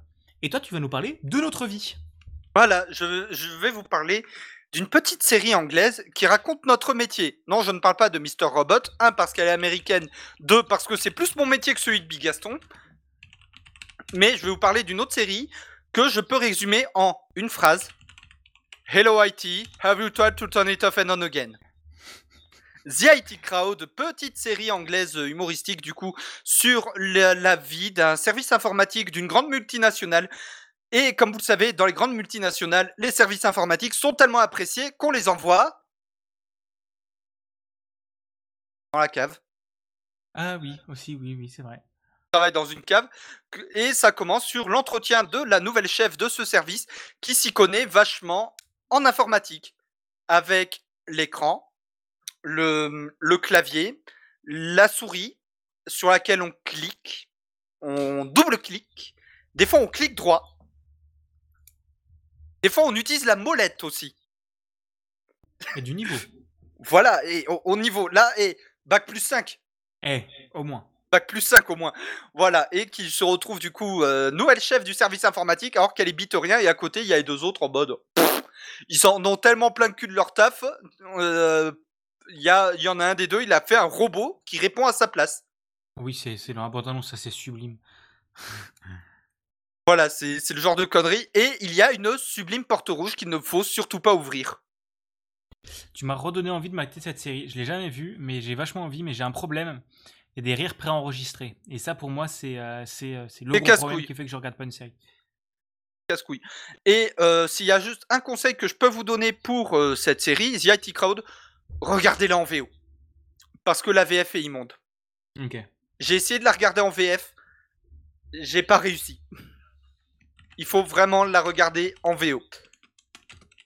Et si vous aimez le métal, vous allez aimer Richmond. Non, pas la raclette. Richemont la raclette. Oh putain. Et Alors, donc, juste, toi, juste une petite anecdote sur cette série. Je l'ai pas vue, mais on me l'a conseillé. Et on me l'a conseillé quand j'étais au service support informatique du, euh, de l'hôtel de région Grand Est en août où on foutait que dalle. Donc c'était très très drôle. Voilà. Euh, et Voilà. coup, et donc, toi, tu vas nous parler de Les Mitchell contre une machine. c'est ça. Donc les Michel contre les machines, c'est le dernier dessin animé de Sony Picture Animation. Donc Les qui ont ou les Mitchell? Les Mitchell. Il y a Eddie? Euh, Quoi? Oh putain, ferme ta gueule. Oh putain, vous avez vu le temps de latence, le temps que ça monte au cerveau et que oh, putain, ferme ta Les Mitchell contre les machines, c'est le dernier dessin animé de Sony Picture Animation qui ont fait entre autres euh, Miles Morales, euh, non, Spider-Man Into the Spider-Verse, c'est ça le bon film, le bon nom. Euh, donc qui est un studio de Sony, donc c'est eux qui ont licence Spider-Man. Euh, il est dispo sur Netflix parce qu'il n'est pas sorti au ciné parce que Covid-19. Euh, oh, ça a bien claqué là. Parce que Covid-19. Et l'histoire, c'est qu'en gros, vous suivez la famille Mitchell, donc avec un père qui aime faire du bois et, et une fille euh, qui aime tout ce qui est créé sur Internet. Donc c'est, elle fait des, elle est youtubeuse quoi. Vraiment, c'est à moitié dit. hein. Vraiment, c'est, elle fait des trucs sur YouTube. Genre vraiment, je crois qu'ils le disent même. Honnêtement, qu'ils disent si ça parle de YouTube. Et il y a une multinationale qui développe des robots d'intelligence artificielle, sauf que oh là là, l'intelligence artificielle, bah elle se, elle, elle, eh, elle se rebelle. Alors là, ça pourrait être n'importe quel film à la con. Mais le message derrière, avec tout l'histoire euh, autour de la famille, je l'ai trouvé ultra touchante et ultra belle. Euh, vraiment, là, lui, lui j'ai pleuré devant, comme euh, voilà, j'ai beaucoup pleuré parce que l'histoire est vraiment sublime et c'est vraiment l'histoire d'une reconstruction familiale euh, entre entre un père et sa fille. L'animation est aussi, oh putain, tu sens que Sony Picture Animation savent vraiment faire des films qui sortent des carcans habituels d'animation parce qu'ils mélangent de la 2D, de la 3D, euh, des trucs comme ça, ils mélangent plein de trucs et ça rend tellement bien. Donc voilà, je peux que vous le recommander, allez le voir. Il est dispo sur Netflix. Euh, il dure 1h50, je crois, un truc comme ça. Il dure à peu près 2 heures. Et il est très très cool. Voilà. Et on a fini ce euh, quoi qu'on a euh, vu, quoi qu'on a maté. Et c'est Oui. le moment Des dossiers. des dossiers. Un, il nous reste euh, combien de temps là Ouais, putain, ça fait 1h50. On est, on est foutu. On est Euh, foutu. je propose, on, fait, on donne juste 5 jeux. 5 ou 10 jeux qui nous intéressent. Allez, c'est parti, ça me va. Euh, j'ai le conducteur, j'ai le conducteur, et d'abord. Jingle? Jingle.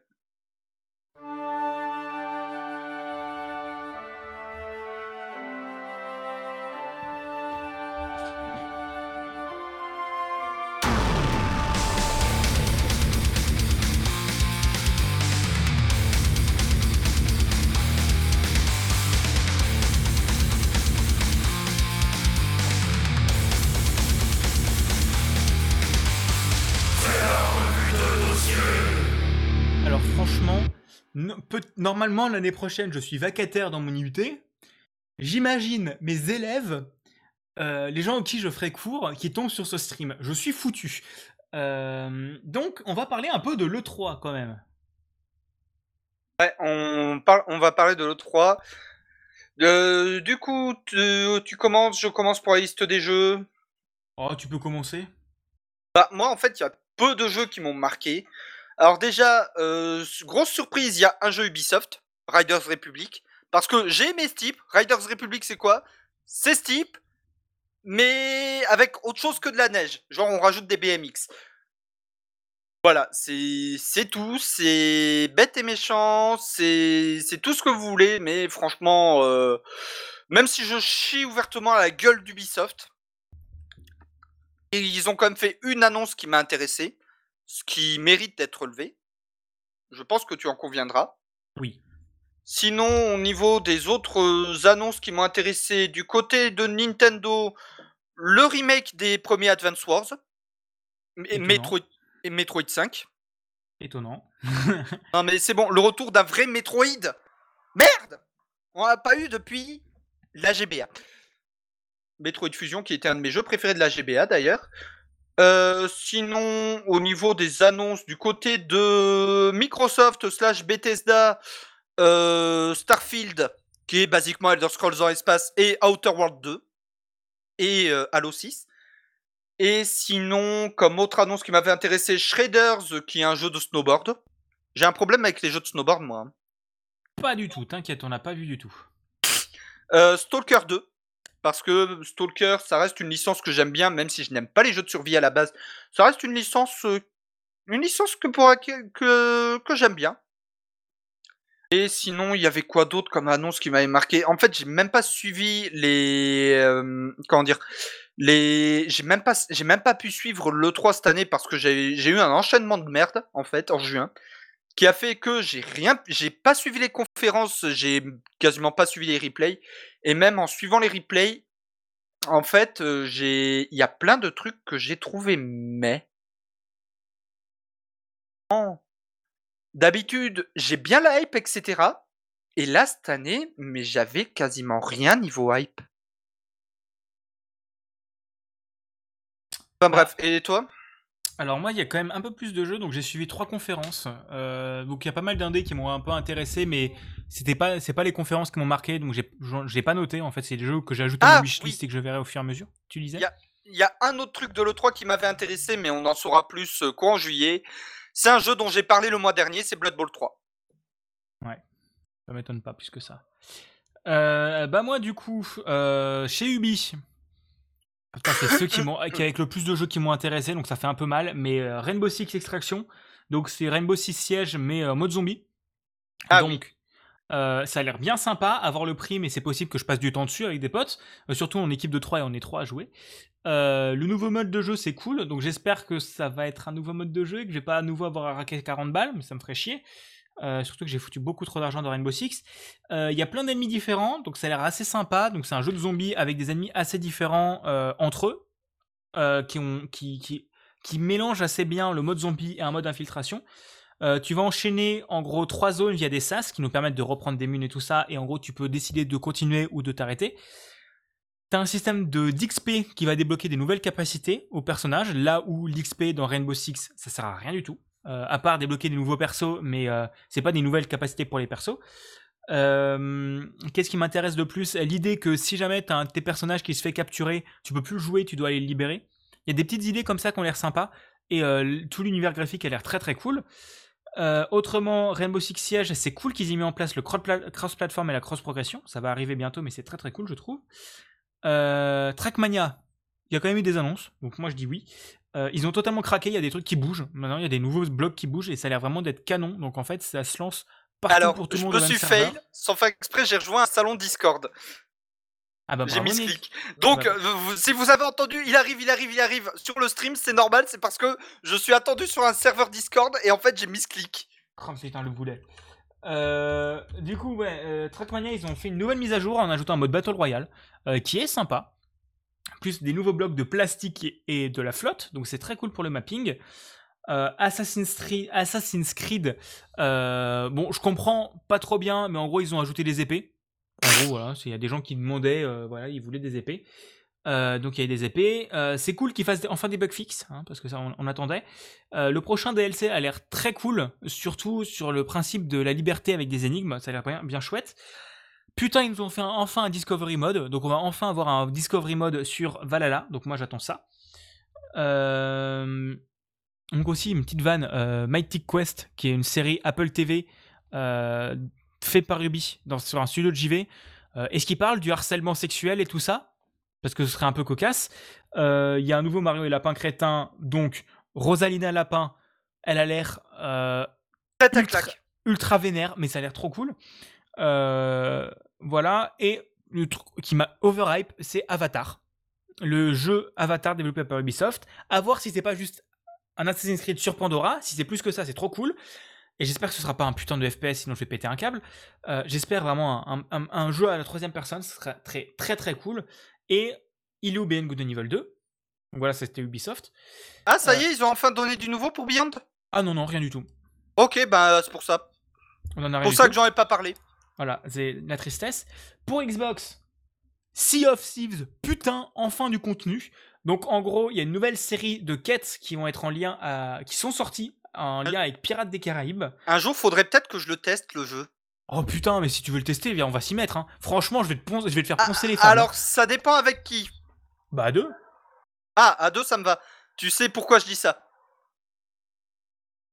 Je vois pas qui tu veux pas, mais euh...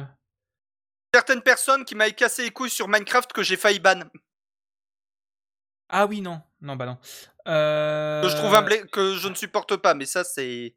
Voilà, ouais, bah, moi, c'est un de mes meilleurs potes et je trouve que voilà, et ça me fait chier pour et ça me fait chier pour toi que je puisse pas le blairer, mais ça. Oui, oui, oui. Bref, euh, donc une nouvelle série de quêtes en lien avec Pirates des Caraïbes qui arrive, qui est arrivée le 22 juin. Donc, on va jouer le capitaine Jack Sparrow. J'ai pas pu encore le tester parce que les potes avec qui je joue, ils sont en campagne, ils peuvent pas mettre le jeu à jour. Euh, donc voilà, donc ça rajoute 5 fables, donc c'est à peu près 5 heures, je dirais, de contenu scénarisé. Euh, problème, il y a des bugs de partout. Donc ça a l'air très très chiant. Il y a vraiment l'air d'avoir des bugs de partout. Euh, les quêtes sont en mode, sont en mode, sont vraiment en mode, euh, comme, comme d'habitude dans Sea of Thieves, le monde est ouvert et donc tu fais ta quête, tu peux le faire venir aggro, donc ça, ça a l'air chiant. Euh, et surtout que tout le monde pense les quêtes, donc, euh, donc ça a l'air assez casse-couille en ce moment, donc je pense que ce sera plus agréable à jouer dans longtemps. Hades qui arrive sur le Game Pass.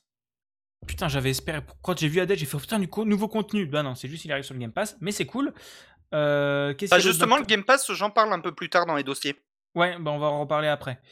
Euh, Replaced, qui est développé par CodeSync, donc euh, un studio que j'ai découvert pour Shadowpoint, qui était un excellent jeu. J'ai fait un capsule pixel dessus, si vous voulez. C'est en VR sur Oculus. Euh, la DA, la direction artistique a l'air juste oufissime et le gameplay a l'air assez sympa. Euh, le reste, c'est Osef, Osef, Osef. Forza Horizon 5, pour moi, c'est un putain de day one et ça me fera acheter la Xbox. Euh, donc, en gros, Forza Horizon, c'est jeu de course. euh, c'est le jeu avec lequel je casse les couilles de mes potes sur les bagnoles. Euh, bonjour Fredo, hein, je sais que t'es là, je te casse les couilles avec les bagnoles avec ça. Donc, ça a l'air d'être un nouveau jeu de course un peu urbain, avec des nouveaux environnements qui ont l'air quand même vachement ouf. Ça va se passer au Brésil. Le jeu a l'air d'être une tuerie graphique que mon PC ne fera pas tourner. C'est pour ça que, euh, que, que j'achèterai une Xbox pour y jouer. Hein, faut, pas, faut pas déconner. Euh, Il y a l'air d'avoir la mer, euh, il y a le désert, il y a, des- l'air d'avoir un système de météo. Ça a été annoncé. Vraiment des Merci de météos, me des rappeler. Forza, je l'avais oublié. Je te ouais. rappelle, je te rappelle juste un truc. Bagnole. Oui, mais toi, t'as fait ta putain de première bagnole dans Forza, quoi. C'est. Oui, oui. Et Forza 5, tu sais ce que je vais faire? Eh ben, je vais me refaire chier à refaire une Golf 3 euh, voilà. rouge. Ah putain, il, est chiant, il est chiant. Mais il n'y a pas une C3 dedans. Moi, je veux ma C3, mais comme il n'y a personne qui a coursifié de C3, euh, il n'y a, pas de C3, donc j'ai le somme. Il y a des volcans aussi. Euh, ça sort le Golf 9 3. novembre. Vive les Golf 3 VR6. Bon, moi, j'achète français, monsieur. Donc, ça, ça sort le 9 novembre, ça se passe au Mexique. Je pense que mon PC le fera pas tourner. Et euh, il y a un mode créateur qui a l'air assez sympa qui permet de faire des courses bien, bien plus sympatoches. Et non, ce n'est pas prouvé scientifiquement que les voitures rouges ça va plus vite, ni que les avions violets c'est plus discret. Point. Euh, voilà.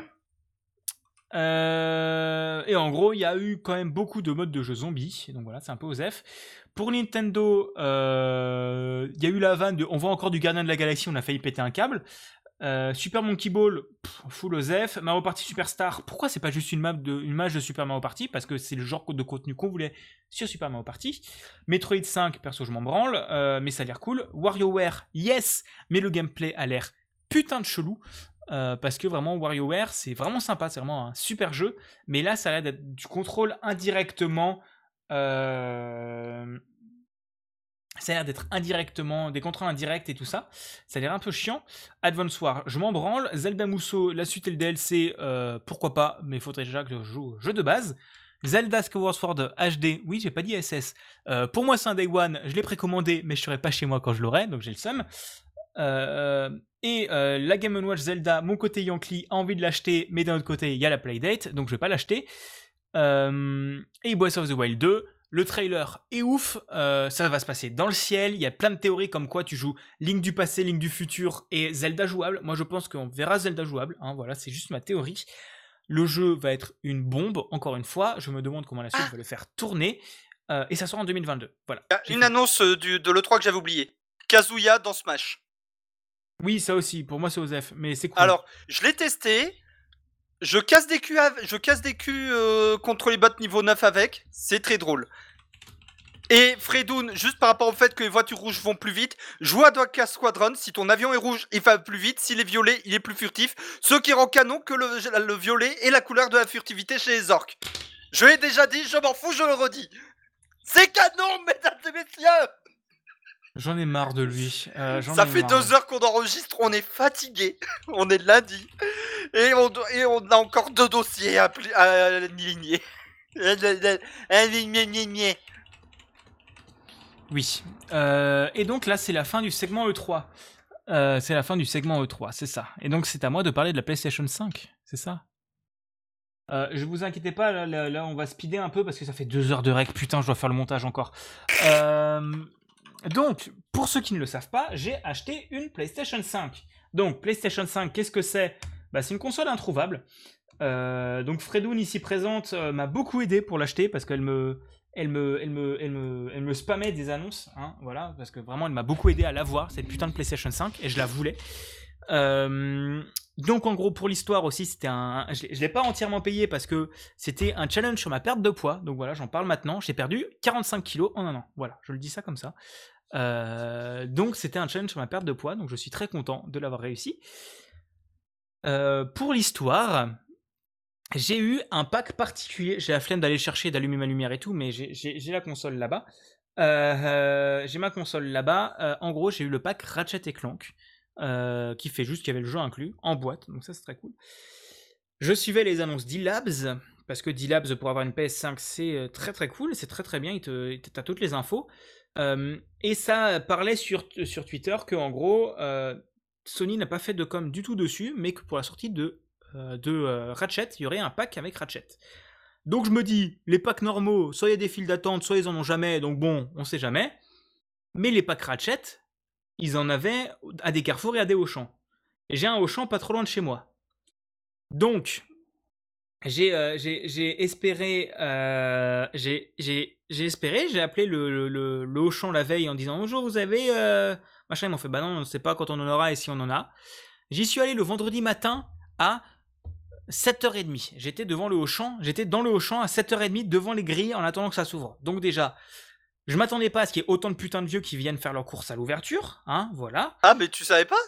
Putain, mais tout le monde me dit ça, mais non, je savais pas. Euh, tout le monde me dit, mais tu savais pas. Mais non, mais pour moi, les vieux, t'es vieux. Oui. T'es vieux, t'es vieux, t'es à la retraite, tu vas pas faire tes courses à 8 heures. Alors, les vieux font leurs courses au moment, euh, à, à toute heure de la journée, sauf sur la pause, euh, sauf entre midi et deux, et le soir après 17h. Tout le reste de la journée, tu as que des vieux. Euh, ouais, peut-être. Mais, mais du coup, voilà, je rentre dans le truc. euh, donc, en sachant qu'il était 8h au moment où ça ouvre, et j'avais cours à 8h30. J'ai été en retard au cours, hein, on va pas se mentir. Euh, je rentre dans le magasin et je vais au comptoir à l'accueil. Je fais Bonjour, vous avez des packs euh, Ratchet PlayStation? Euh, Il fait euh, mais Je sais pas, euh, j'ai demandé au celui du jeu vidéo. Donc, il décroche son téléphone et il appelle le rayon jeu vidéo. Donc, bah, tout plein d'espoir, je me dis peut-être qu'ils en ont, peut-être qu'ils en ont. Ah non, on n'en a pas encore reçu, on sait pas si on en recevra. Donc là, enfer et damnation, tristesse et tout ça. Voilà, c'est vraiment, j'ai envoyé un message à Fredo qui est en mode putain, ils en ont pas, euh, le seum. Et je vais au rayon jeux vidéo en désespoir de cause. euh, je vais traîner dans le rayon, voilà, comme ça. euh, genre vraiment, le rayon il fait 3 mètres. hein, Il y a rien, il y a que dalle. Et n'achetez pas vos jeux chez Auchan, c'est trop cher. Allez chez Leclerc. Oui. Euh, Donc, un avis sur le rayon jeux vidéo du Leclerc de Châteaubriand. Bah moi je me souviens celui de euh, d'à côté de chez toi où t'étais à t'étais- oui t'étais levé pour ça. Fredo s'était levé pour ça.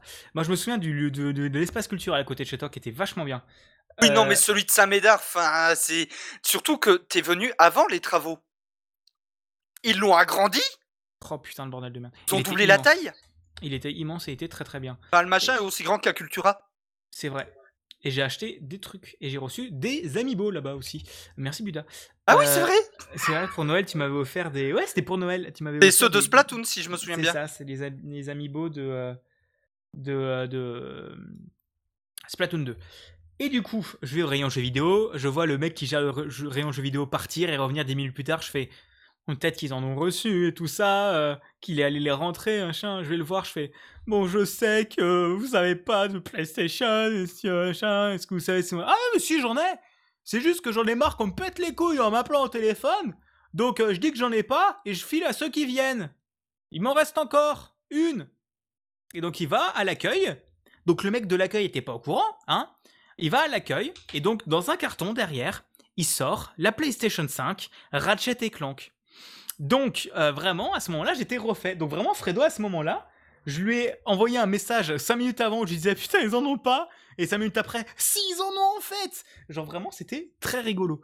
Et euh, donc, je l'ai acheté, je l'ai trouvé. Euh, j'ai acheté Returnal en même temps parce que je pensais que Ratchet c'était un jeu que tu pouvais faire uniquement, enfin que c'était un code de téléchargement et comment dire, j'allais chez mon père où il n'y a pas la fibre, où il y a une code merde. Donc euh, je voulais jouer le week-end. Hein, on était vendredi, je voulais quand même jouer le week-end. Euh, donc je rentre chez moi en tram, hein, déposer la console. Je, rentre en tram, déposer la console. Hein, vraiment le tram de Strasbourg. Non, tu, tu mènes pas une PS5 dedans. Mais elle a rien eu. Euh, et je rentre chez moi, je pose la console, je vais en cours. Et pour l'histoire, un petit truc un peu rigolo, euh, putain, je déblatère ma vie, mais c'est pas grave. Un petit truc un peu rigolo, c'est que il y a mon papa où je l'avais appelé la veille euh, pour lui dire soit il me charge vendredi soir, soit le samedi matin pour que j'aille chez lui. Et euh, je lui disais, en gros, si je t'appelle et que je viens le vendredi soir, c'est que j'ai pas eu la console, quoi. En gros. Et il me fait, de toute façon, tu vas venir vendredi soir parce que tu l'auras pas, quoi. Et en fait, je l'ai appelé, je lui, enfin, je lui ai envoyé un message sur Signal dans la journée. Je lui ai dit, bah, tu peux me chercher ce soir, machin. Il fait, ah, tu l'as pas eu. J'ai fait, bah non, ils en avaient pas, machin, trop chiant. Euh, et en gros, euh, le soir, on vient à mon appart chercher mes affaires. Donc je fais, bon déjà, on va commencer par emmener ça. Je sors le carton de derrière, je le pose devant lui, il fait. Il le regagne, il sera un petit con. Genre vraiment. voilà. Et donc j'ai eu la PS5 comme ça. Donc premier retour sur la console que je peux faire, parce que quand même c'est important de parler de la console en elle-même un petit peu. Euh, c'est un monstre. Genre vraiment, tout le monde dit qu'elle est grosse, hein. Et je m'attendais pas à ce qu'elle soit si grosse. Vraiment, c'est un putain de monstre. Elle est plus haute que mon PC. Euh, vraiment, elle est énorme. Elle est tellement lourde. Mais genre, vraiment lourde. Comme ma.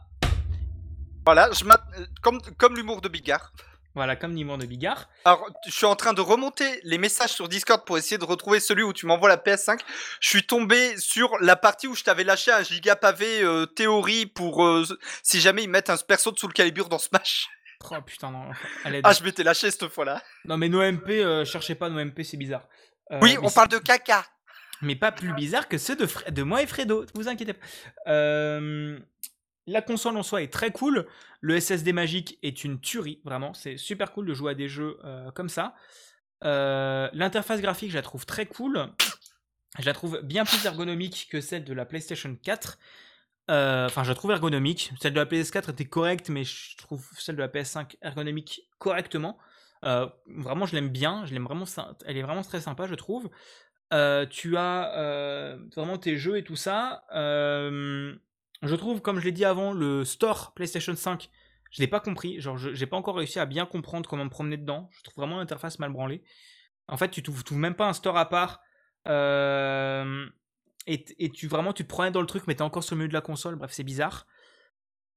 Ce qui m'a fait le plus qui m'a plus bluffé c'est le SSD et aussi euh, la manette. Donc déjà pour une fois je trouve qu'une manette PlayStation est ergonomique. Donc déjà ça me semble bizarre et ça me donne presque envie de préférer les sticks symétriques. Donc voilà, déjà ça c'est bizarre. Euh, les vibrations HD, c'est totalement, euh, totalement osef. Hein, je veux dire, c'est super cool de les avoir, mais ça change pas un gameplay d'un jeu. Euh, tu le sens, oui, sur Astro's Playroom et sur Returnal, tu sens la pluie, tu sens les trucs et tout ça, c'est chouette. Mais c'est 4 pas 3 pattes à un canard si t'as déjà une Switch, quoi. tu le connais déjà, les vibrations HD. par contre, ce qui casse 3 pattes à un canard, c'est ces putains de gâchettes. Parce que déjà, elles sont cool par rapport à la manette de Switch. Hein. Euh, moi qui pensais que la manette de Switch était la meilleure manette, et eh bien la manette de PlayStation 4 euh, pourrait euh, rivaliser avec celle d'Xbox à mes yeux. PlayStation 5 pourrait rivaliser avec celle d'Xbox à mes yeux. Alors, juste, je suis remonté là dans nos MP. Ça y est, j'ai retrouvé le message où tu m'en parles. Alors, j'adore sur la photo, la boîte de ta PS5, on dirait quand même un paquet de mouchoirs. Oui, on dirait un paquet de mouchoirs sur le, euh, sur euh, le- le carrelage dégueulasse du Auchan. Oui, et euh, ouais, je suis. à- Par contre, tu me dis que le mec, il avait eu deux PS5, pas une, deux. Oui, il en avait deux et il en restait plus qu'une. Il était 8h05 ou 8h10. Donc il y a un mec qui est venu avant. Euh, donc voilà, donc j'ai failli ne pas en avoir. Donc j'avais, un- j'aurais eu un peu le seum. Moi, en Et, euh, fait, syst- mais justement, c'est, t'as eu raison d'aller le voir parce que systématiquement, moi, je demande jamais à l'accueil. Je vais toujours voir directement dans le rayon. Ouais, bah je saurai pour la prochaine fois, même s'il y aura sûrement pas de prochaine fois, hein, parce que. Parce que je me suis chopé une tétrachée d'édition collector comme ça. Ouais, mais je pense que c'est la bonne, la bonne strat. Celle de Bayonetta avec son tarot. Ah oui, putain, elle était belle l'édition de Bayonetta. Ah, Mais je l'ai coup- là. Oui, c'est vrai. Mais du coup, voilà, les gâchettes adaptatives, elles sont vraiment chouettes. Donc, le souci, c'est qu'elles sont pas sur Xbox, donc euh, les, les gros jeux cross-platform ne l'auront pas. Il y aura que les exclus Sony qui les auront. Euh, Il y a des jeux cross-platform où les versions Sony les ont. D'accord, ok, donc j'ai rien dit, my bad. Mais- Il y a eu des vidéos de test justement par rapport à ça sur le dernier Call of par exemple. Ok. Mais en gros, sur, euh, sur Astro's Playroom, c'est cool, ça fait démo technique. Euh, du genre, quand tu bandes un arc, c'est plus difficile. Ou tu as un genre de pachinko où euh, tu brises des, des sphères, donc tu as vraiment tac, crac, où tu pètes le truc, ça se sent dans la gâchette. Euh, Marrant ça. Ouais, et c'est vraiment, c'est assez bluffant. Honnêtement, c'est vraiment assez bluffant. Euh, j'ai testé sur Ratchet et Clank. C'est cool, mais euh, là, pour le coup, ça casse pas trois pattes à un canard. Mais euh, sur, mais parce qu'ils essaient de te faire ressentir les trucs quand t'appuies sur les gâchettes. Donc, Bah, en fait, c'est du cas par cas. Oui, Ensuite, le truc que je crains, je t'avoue, avec ça, c'est l'effet six, six axis. c'est quoi? Euh, la six, la six axis, la axis, c'était un truc de Sony sur la PS3 en fait, euh, où le gyroscope intégré à la manette, où en fait, t'avais plein de jeux qui intégraient au début, y compris des jeux euh, cross-platform, hein, Xbox, PC et PS3, et ça a été abandonné au bout de deux ans. Oui, oui, bah c'est possible que ça soit comme ça. hein. J'ai peur que ça le fasse aussi, alors que là, autant le Six Axis, c'était très anecdotique était sur- et surtout très chiant à utiliser parce que le gyroscope était dégueulasse. Autant là, la technologie reste intéress- intéressante, mais j'ai peur que le côté trop gadget fasse que ce soit lâché dans deux ans. Bah, je pense que ça sera pas lâché par les, euh, les, les- les jeux first party. Parce que, euh, honnêtement, c'est clairement un énorme point, un énorme bon point. Genre, j'ai pas l'habitude de dire, oui, pour moi, ça aurait pas, quand je l'ai vu, pour moi, ça allait pas révolutionner l'immersion. Bah, un petit peu quand même. Genre, ça révolutionne pas le truc, mais c'est sympa. Tu bandes un arc, t'appuies plus fort. Pour les jeux de bagnole, ça doit être cool. Les jeux de bagnole, ça doit être sympa. Euh, j'en ai pas encore fait parce qu'il y en a, j'en ai pas vu encore qui supportent, mais voilà, ça peut être très sympa. Et, euh, et sur Returnal, par contre, j'avais dit l'histoire du double, la double gâchette. Bah ça, pour moi, c'est vraiment une excellente bonne utilisation. Et euh, ça veut dire que sur un, sur une autre console, on aurait eu genre le tir secondaire sur une deuxième gâchette. Ouais. Bah là, pour le coup, tout est sur une gâchette et ça améliore de ouf le gameplay. Et d'ailleurs, euh, bah, sur Gran Turismo, Gran Turismo, vu que c'est un jeu first party Sony, tu pourras tester dessus. Vu qu'ils en ont confirmé un sur PS5. Mais je l'achèterai pas parce que ça va encore coûter 70 balles, donc... euh, au bout d'un moment, c'est pas- 80 Ah, c'est vrai que ça coûte cher. Putain, j'ai acheté Returnal au Auchan, quoi. J'en avais rien à foutre. Je voulais Returnal. Mais bref, euh, j'aurais pas dû. Mais du coup, voilà. La, la console est excellente. Euh, je vous parlerai du coup au fur et à mesure des jeux euh, PlayStation, je pense. Ouais. Et peut-être d'ici la fin de l'année, euh, j'espère pour Forza Horizon 5, euh, je vous ferai la comparaison avec la Series X. Parce que je compte bien me la prendre aussi. Au moins quand j'aurai un salon. Non, la Series X, euh, maintenant que tu en parles, moi, pareil, je compte la prendre un de ces quatre. Mais en attendant d'avoir une Series X, je- le Game Pass, on a enfin le xCloud sur PC, sur navigateur. Ah, Donc ça, du coup, J'ai pas trouvé. Je veux bien le lien si tu l'as. et dans mon article sur mon site. Oui, bah j'ai pas lu ton article. Euh... Parce que du coup, je me suis fait chier à faire un dossier sur le xCloud PC et mobile avec les sensations en jeu dessus. Et donc, du coup, euh, faut... voilà, c'est bon, je suis dessus. Alors, le Game Pass, du coup, comment que ça marche? Euh, vous, Pour le xCloud plutôt. Alors, le xCloud, vous avez deux solutions. Ou bi- Ou bien vous y jouez sur un appareil Android. Euh, soit l'écran tactile, soit avec une manette Bluetooth. Soit vous y jouez sur PC, sur navigateur, uniquement à la manette. On ne peut pas y jouer au clavier souris par navigateur. Ça, c'est le truc, je trouve ça dommage pour les FPS, comme Destiny et Halo. Mais, à la limite, vu qu'ils sont quand même conçus à la base pour être joués à la manette, c'est pas trop gênant. Euh, ils disent qu'il faut une très bonne course. Je suis sur une ADSL, j'ai zéro sous-saille. En vrai, j'ai aucun souci sur de la DSL. L'interface mobile, le truc qui est très sympa, euh, j'avais mis un screen dans mon article d'ailleurs, c'est que en fait, euh, il y a pas mal de jeux qui se jouent avec l'interface mobile où ils il y a une interface manette par défaut. Ça, ok. Mais il y a des jeux où en fait l'interface mobile, il y a, le- on a le choix entre l'interface classique ou l'interface adaptée au jeu. Par exemple, pour Killer Instinct, on a une interface en mode stick, stick arcade Ah, sympa, avec ça. une croix et une disposition des touches comme sur un stick arcade. Ah, tiens, je, je mets l'article dans le, dans le chat, si tu veux. C'est le 1, 2, 3, quatrième image. Ouais, bah j'avais vu, j'avais testé il fait le xCloud sur mobile et ouais, ça m'avait assez, assez bluffé. euh. Voilà, et quoi. sur PC, du coup, c'est à la manette. Et en, f- et en vrai, sur PC, ça marche plutôt assez bien. Alors, il y a plein de jeux qui manquent pour le xCloud. Par exemple, tous les jeux EA Play, il n'y a aucun jeu EA Play dedans. Pareil, il y a plein de jeux tiers qui n'y sont pas. Ça va surtout être soit de l'indé, soit du first party, soit quelques triple A comme euh, Batman, Wolfenstein ou euh, bah, Wolfenstein. Techniquement, c'est du first party. Ou euh, Mass Effect Andromeda. Donc voilà, mais euh, le xCloud du coup, ça permet quand même, du moment que vous avez une connexion internet, de pouvoir jouer au dernier AAA, même sur un putain de grippin. Et ça marche sur n'importe quel navigateur. Donc euh, même sur un PC Linux ou Mac, euh, vous pouvez le faire. Ah, c'est sympa ça. Mais ça, Voilà. c'est grâce, aux améliorations des dernières, des dernières années sur les navigateurs. hein. Et, Ah. euh, mais par contre, si vous êtes sur, sur, euh, sur macOS, n'utilisez pas Safari, hein, parce que Safari est à la bourre. Oui, non, mais c'est pour ça que je vous conseillerais plus d'utiliser soit Chrome, soit Firefox. Soit, soit Opera, à la limite. Mais Opera, c'est un fork de, fork de Chrome, donc, euh, enfin, ça se base sur Chromium, donc bon. Et voilà, le xCloud reste quand même très efficace. J'ai été très agréablement surpris. Et franchement, euh, au niveau des services cloud, c'est sûr que c'est, c'est sûr que ça change de Stadia en termes de qualité. Oh, Stadia, moi, j'ai eu des excellents retours. Enfin, j'ai essayé, j'ai été très bluffé. Hein. Là, C'est qu'ils sont, qu'ils sont commencé à sortir les doigts du cul parce que tu te souviens de sa sortie? Bah, j'avais pas testé à sa sortie, j'ai testé avec la démo d'Immortal Phoenix Rising. Parce que là, dis-toi, le xCloud sur navigateur, il est en bêta. Ouais, bah, je vais essayer ça après, je vais aller tester ça après. Il est en bêta et j'ai pas, eu- j'ai pas eu un seul souci en étant sur de l'ADSL. C'est quand même pas mal, quoi. Du coup, c'est un podcast qui aura duré quasiment 2h20. Oui. On n'a pas lancé à 8h pile pour euh, le pour l'audio. Bah, l'audio, moi, je l'ai, ça a duré 2h16 pour le moment, donc c'est quand même un long épisode. Euh, on va se retrouver du coup le mois prochain.